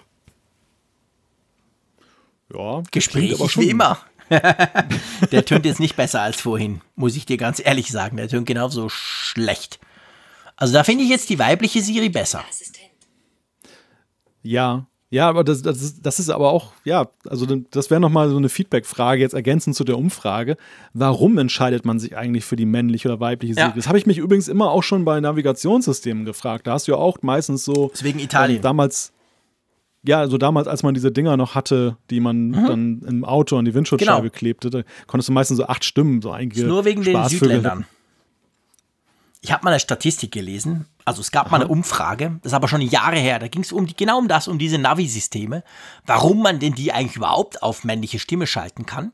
Und da habe ich gelesen, vielleicht war das Quatsch, aber es hat mir total eingeleuchtet. Da habe ich gelesen, dass sich der Italiener ja nicht von einer Frau herumkommandieren lässt, wenn er am Autofahren ist. Drum muss man logischerweise da eine, eine männliche Stimme einstellen können. Und es war aber dann wirklich unterlegt mit der Umfrage quasi, was hast du eingestellt? Und da mhm. war es, das war zumindest damals so, das ist schon Jahre her, wie gesagt, da war es tatsächlich so, dass alle italienischen Navis, also wenn du die Sprache auf Italienisch gestellt hast oder im Auto schon eins hattest, da hat der Mann gequasselt, nicht die Frau. Also das kommt vielleicht schon von irgendwas, ohne jetzt irgendjemandem zu nahe zu treten zu wollen. Ja, aber ich finde halt, diese, diese Stimmeinstellung bei den Navis damals hatte immer schon so eine latent irgendwie auch diskriminierende Wirkung. Du hast gerade ja nun ein Beispiel genannt, also wo, wo die Stimme dann irgendwelche Rollenklischees dann halt mhm. bedient oder, oder mhm. auch dann sich auf Kosten anderer lustig macht. Ich kann mich an ein Navi erinnern, da konnte man zum Beispiel Sächsisch einstellen als. als ja, das war geil. Die TomToms hatten das früher, oder du konntest den, den, den, ja. den Arnold Schwarzenegger, also den Sprecher, der auf Deutsch seine Filme vertont, konntest du quasi sprechen lassen. Und zwar dann nicht nur das, ich hatte so eins, so das war so lustig, weil du konntest nicht nur quasi, dass die, die Stimme, die man kennt aus dem Fernsehen spricht, der hat dann auch noch so gesprochen. So nach dem Motto, so, jetzt biegst du da vorne links ab, hasta la vista, Baby und so. Das war so witzig. das kann ich mir bei dir gerade richtig vorstellen. ja, absolut, oder? Irgend so ein frecher Vollposten. Das, das war Aber du, ich finde das Thema selber eigentlich super interessant. Da könnten wir, das könnten wir mal als eigenes Thema bringen. Und ja. zwar ist es ja auch so, also du hast von Diskriminierung gesprochen. Ich finde zum Beispiel auch, und das weiß man inzwischen, das gibt ja auch Untersuchungen dazu, Sprachassistenten diskriminieren ja auch zum Beispiel Frauen. Und zwar allein dadurch, ich stelle das bei uns zum Beispiel fest, wir haben ja den, den Google Home, also diesen Google-Assistenten mit Bildschirm, der steht bei uns in der Küche. Ich brauche ihn als Küchenradio, meine Frau braucht ihn, um die Einkaufsliste zu füllen. Und mir fällt generell auf, dass Frauen werden viel schlechter verstanden.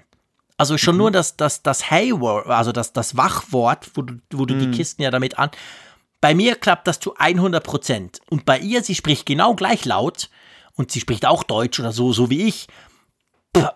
passt das sehr oft nicht und ich höre das immer wieder, dass sie sagen, hey, aber bei mir, ich muss dreimal sagen, hallo, äh, bis dann der blöde Assistent rauskommt. Und da habe ich letztens eine Studie gelesen, ich glaube von der Stanford University, die hat das untersucht und die hat auch gesagt, ja, tatsächlich, die Erkennung ist irgendwie schlechter. Es ging dann weiter, liegt das dran, weil es nur Männer programmieren oder was ist überhaupt, wo ist da der Hintergrund? Aber das fällt mir schon auf. Das ist nicht, das ist irgendwie nicht gleich gut. Ja, ich komme jetzt nur bei dieser Disk Diskriminierungsgeschichte, weil ich einfach finde oder fand damals bei, diesem, bei dieser Sachsen, Sachsenstimme, mhm. das war jetzt nicht, um jetzt ähm, regionale Bef ja, Präferenzen da jetzt Nein, dann zu pflegen, das war einfach, weil es sondern das, Eben, das, das war auf Kosten eben einer ja. Bevölkerungsgruppe, ja, genau. hat man sich da lustig gemacht. Und dann ja. frage ich mich halt, wenn ich Sachse wäre, wie würde ich das finden? Und ich glaube, ich würde es nicht so lustig finden. Das war einfach so der, der, der Gedanke, genau. den ich damals dabei hatte, als genau. ich mich dann von der Sachsenstimme durch Niedersachsen führen ließ. ja, genau. ja, also auf jeden Fall, Siri, vielleicht fällt es euch auf, trifft den Ton besser. Es ist leider nur ein Update, was die Stimme anbelangt und nicht die Intelligenz. Von dem her, ja, hilft es mir wahrscheinlich nicht wirklich weiter. ja, ist doch wahr, oder? Ja, ich hätte es schick gefunden, wenn es dich als Siri-Stimme gegeben hätte. Oh mein Gott, warum denn das? Der macht auch nie, was du willst. Es würde zwar gut zu Siri passen, wenn ich das wäre. Mehr Informationen in gleicher Zeit, ne? nee, umgekehrt. Weniger Informationen in längerer Zeit. Der quasselt und quasselt und kommt nie zum Punkt. oder, oder, stell dir, oder stell dir so eine Raphael-Siri vor. Ach du meine Güte, genau. Da fragst du nach dem Wetter und dann dauert es eine Viertelstunde, bis du weißt, dass es draußen drei Grad ist. Und regnet. In St. Gallen. ja, das wäre auch lustig. Ja, aber eben, ich finde nach wie vor, es, es müsste an der Intelligenz geschraubt werden. Ich glaube, ich, ich weiß nicht, ob es viele Leute gibt, die sich stören daran, dass halt diese Assistenten, egal ob jetzt Siri oder andere, dass die natürlich nach wie vor nicht so ganz natürlich klingen. Ich, ich, ich glaube wirklich, also ihr dürft mich gerne korrigieren, liebe Hörerinnen und Hörer, aber ich bin der Meinung, das ist das kleinste Problem, oder? Bei all ja, den also Systemen vielleicht stecke ich zu tief drin in der Tech-Bubble, aber mein Eindruck ist eigentlich, ich mache Natürlichkeit bei den Sprachassistenten mittlerweile mehr davon abhängig, ob sie zum Beispiel, ob ich zum Beispiel in der Lage bin, mit ihnen ein durchgehendes Gespräch zu führen. Weißt genau. du, dass sie wissen, ich, ich ja. sage etwas, dann geben sie eine Antwort, ich beziehe mich da auf das, ohne explizit das aber zu sagen, weißt du, kontextbezogen. Und mhm. der Assistent erkennt es trotzdem und weiß, weiß genau, wovon ich spreche, weil er eben noch den genau. Gesprächsfetzen vorher im Sinn hat. Das, das ist in, meiner, in meinen Augen wirkliche Natürlichkeit, ein, im Sinne von, ich führe ein normales Gespräch. Aber dass jetzt dann irgendjemand etwas an der einen Stelle überbetont oder unterbetont, ja, meine Güte, das macht ja fast jeder Podcaster irgendwo. Da gibt es ja. auch kein Update für. Ja. Nee, das muss ich leider sagen. Für mich gibt es kein Update, da müsst ihr durch. Ich habe auch nicht vor, aufzuhören zu podcasten mit dem Malte. Also von dem her gesehen, das ist halt, wie es ist. Genau. Ja. Ich kann mich belehren lassen, manchmal kann ich es mir merken, manchmal bleibt was hängen, aber im Prinzip, die, die Grundfunktionalität wird wahrscheinlich nicht groß verbessert. Aber es ist, wie bei, es ist wie bei Siri. Die einen hassen es, die anderen lieben es. Also wenn ich unsere iTunes-Rezensionen immer sehe, das ist, man kann es nie allen recht machen. Nein. Für manche bin das ich der Langeweiler, für manche dann irgendwie was Besseres. Das ist echt lustig manchmal zu lesen. ja, das stimmt, da hast du recht. Nee, nee, das, äh, das, das passt schon so. Hauptsache, du passt mir. So lange können wir es nämlich machen. Wenn wir uns nicht mehr passen, dann ist die Sache gestorben. Dann spielt das andere dann auch keine Rolle mehr. Aber ich würde mal sagen, unsere beiden digitalen Assistenten funktionieren ganz gut zusammen. Ähm, wir, wir, sind, wir, wir, sind, wir sind wie was Bluetooth momentan bei Apple und Google ist. Passt gut zusammen. genau, passt gut zusammen. Jetzt passt natürlich die Umfrage der Woche auch. Wir haben jetzt noch umentschieden. Wir hatten eigentlich zuerst ein anderes Thema. Das sagen wir jetzt gar nicht. Das können wir ein anderes Mal dann noch bringen. Sondern wir fragen eigentlich wirklich mal nur mal was ganz, ganz Einfaches. Ähm, es geht um Siri und um die Stimmeinstellung. Einverstanden? Genau. Also, wie wollen wir das fragen? Wie habt ihr Siri eingestellt? Männlich, weiblich? So einfach? Wel ja, welche Stimme hast du bei genau. Siri eingestellt? Genau, welche Stimme hast du bei Siri eingestellt? Und dann gibt es wirklich nur männlich, weiblich. Wollen wir noch, ich brauche Siri nicht, einfach für den JC? ich nutze Siri nicht, bau das bitte auch noch ein. Wer ist Siri? Fragezeichen. Genau, wer ist Siri? Genau. Dann kann ich dort klicken. genau, also das machen wir genau so. So, so machen wir das, ja. So machen eine wir das. Ad hoc, eine Ad-Hoc-Umfrage sozusagen. Eine Ad-Hoc-Umfrage, genau. Das ist eine sehr dynamische Sendung heute. Ja, ihr wisst, das ist immer sozusagen live. Wir, wir ändern nichts dran, wir schnippeln nichts, wir, wir, wir machen es einfach, wie es uns gerade in den Sinn kommt. Und jetzt ist uns eben gerade das in den Sinn gekommen und wir fanden das tatsächlich sinnvoller als die, die wir schon drin hatten. Die können wir dann anders mal bringen. Hey, es, es reicht noch für Feedback. Wir sind ein bisschen über, ja, was heißt unsere Zeit? Du hast ja letztens behauptet, es sei sowieso nur der Frick, der immer da abbrechen will.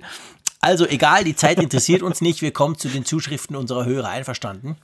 Ja, ich sehe, du hast den Kfz-Podcast gehört. Ja, ja, aber sowas von. Danach habe ich dann abgeschaltet, aber das habe ich mir schon angehört. Quatsch. Ist ja auch mein Podcast, ich bitte euch. Nee, nee, genau. Aber da hast du das natürlich gesagt, da ging es um die Länge. Ihr wart ja, glaube ich, der, der Taya und du wart ja, glaube ich, ein Jahr weit über zwei Stunden.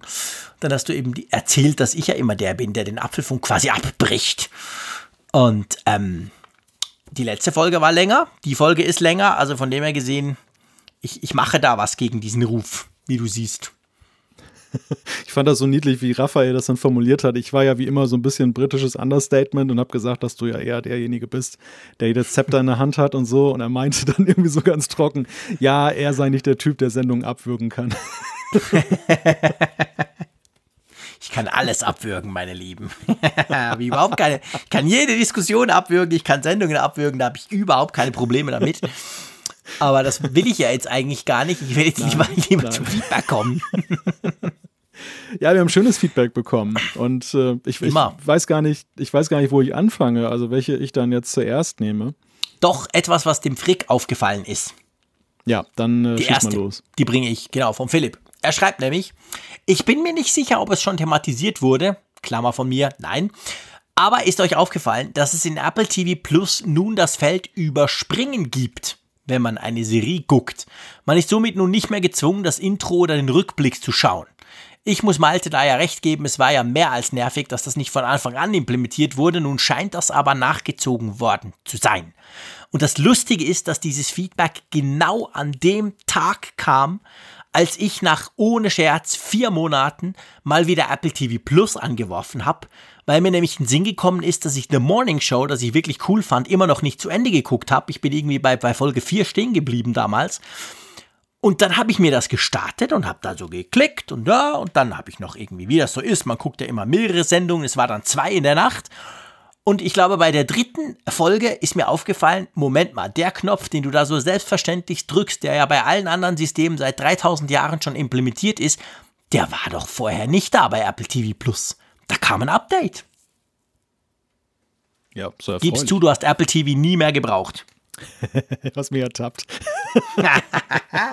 ich hätte es ja auch nicht gewusst, wenn ich jetzt nicht wirklich nach oh, super langer Zeit bin ich irgendwie aus Versehen auf Apple TV Plus gekommen oder so und habe da wieder also, was geguckt. Mir wäre es aufgefallen tatsächlich im Herbst, wenn ich äh, damit rechne, dass For All Mankind und auch ja. Morning Show eine Fortsetzung findet, dann, dann, werde ich, glaube ich, ziemlich sicher wieder mit dabei sein. Ist ein bisschen doof, also das, das kostenlos Jahr habe ich jetzt weitgehend ungenutzt verstreichen lassen, außer den Anfang, nachdem ich dann diese ja. Serien schnell durchgeguckt habe und jetzt gucke ich nichts und dann wahrscheinlich im November, wenn die zweite, das zweite Jahr losgeht, dann muss ich wieder zahlen und ähm, Gut, ja, du kannst ja monatlich machen. Ich meine, gerade bei Apple TV Plus lohnt sich das ja dann.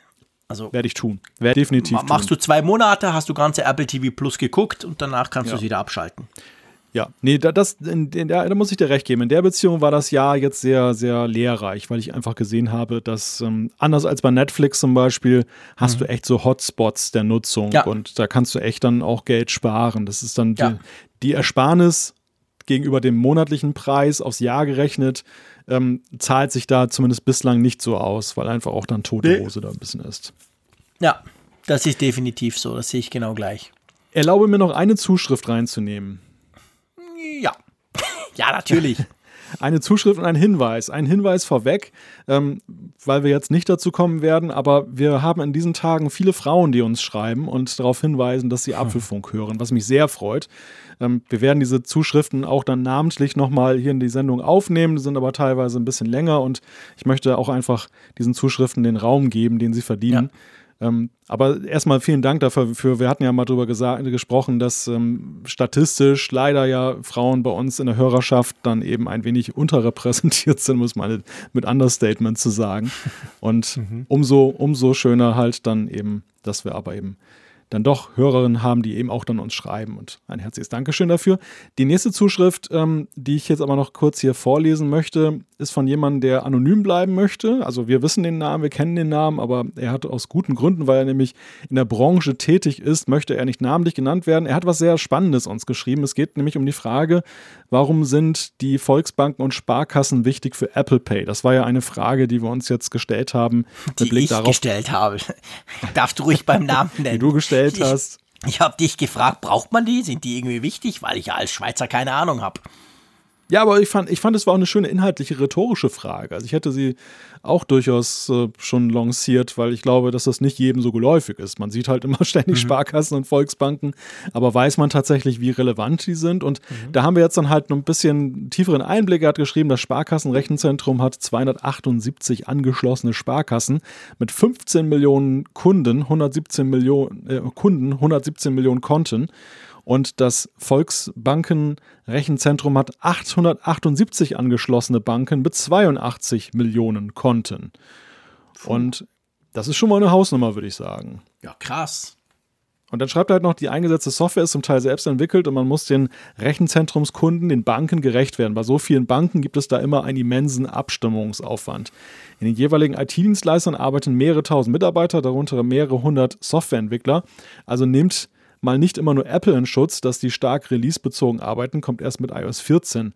Auch in den Rechenzentren muss das jeweils entwickelt werden und dann eben in einem Release ausgerollt werden. Ich könnte mir vorstellen, dass es auch in den Rechenzentren Entwicklungszyklen gibt, ähnlich Apple, und wenn eine Entscheidung gefallen ist, kommt das mit ins nächste Release. Von einem der Rechenzentren weiß ich, dass es zwei Releases im Jahr gibt. Eine solche Zahlungsfunktion wie Apple Pay muss dann zuerst mit den Banken abgestimmt werden und dann in die Entwicklungspipeline gegeben werden. Das dauert.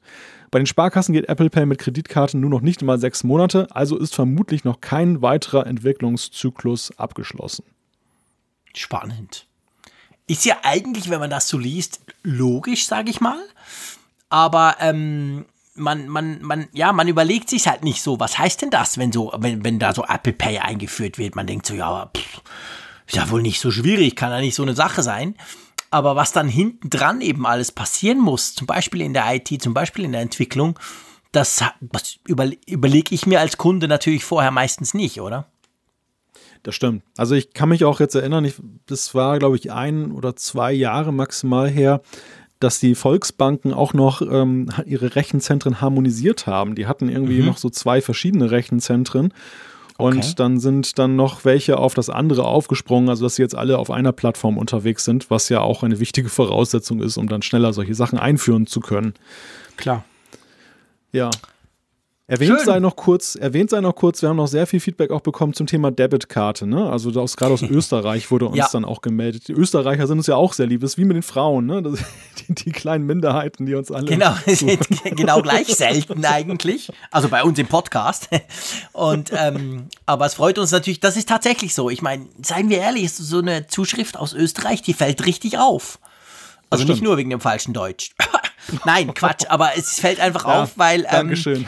Weil, jetzt haben wir wieder keine Hörer mehr. Shit, das zarte, den, das zarte den einzigen wieder zertrampelt, genau. den einzigen Hörer wieder vertrieben.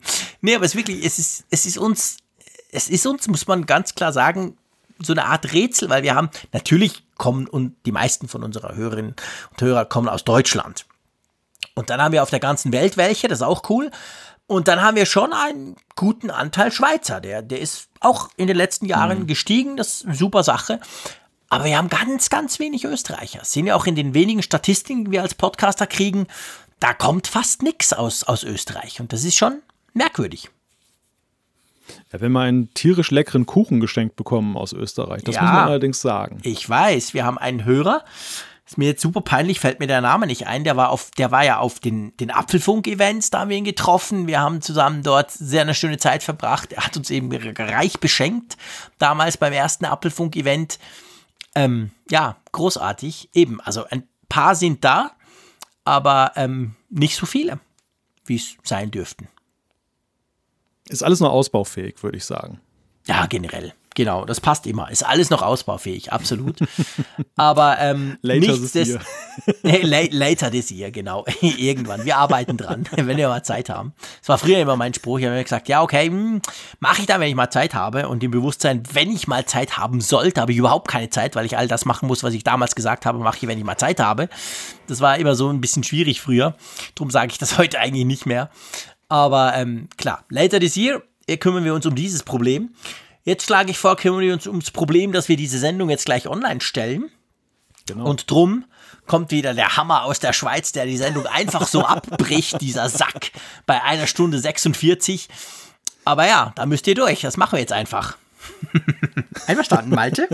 Sehr einverstanden. okay, wenigstens das. Ähm, ja, das freut mich. Ähm, freu, ich freue mich jetzt schon auf nächste Woche, definitiv. Ihr könnt, wenn ihr wollt, euch schon den 8. Mai ähm, eintragen. Dann, wie gesagt, Apfelfunk am Hörer. Wir erinnern uns euch aber in der nächsten Folge auch nochmal dran. Ja, und sonst bleibt mir eigentlich vielen Dank zu sagen, lieber Malte. Hat wieder großen Spaß gemacht. Auch wenn es bei dir morgen regnet, bei mir die Sonne scheint. So meint es jedenfalls Siri. Ähm, ja, ich freue mich auf nächste Woche und ich freue mich auf euer Feedback, das wir immer so zahlreich kriegen. Großartige Sache und darum sage ich wie immer Tschüss aus Bern. Tschüss von der Nordsee.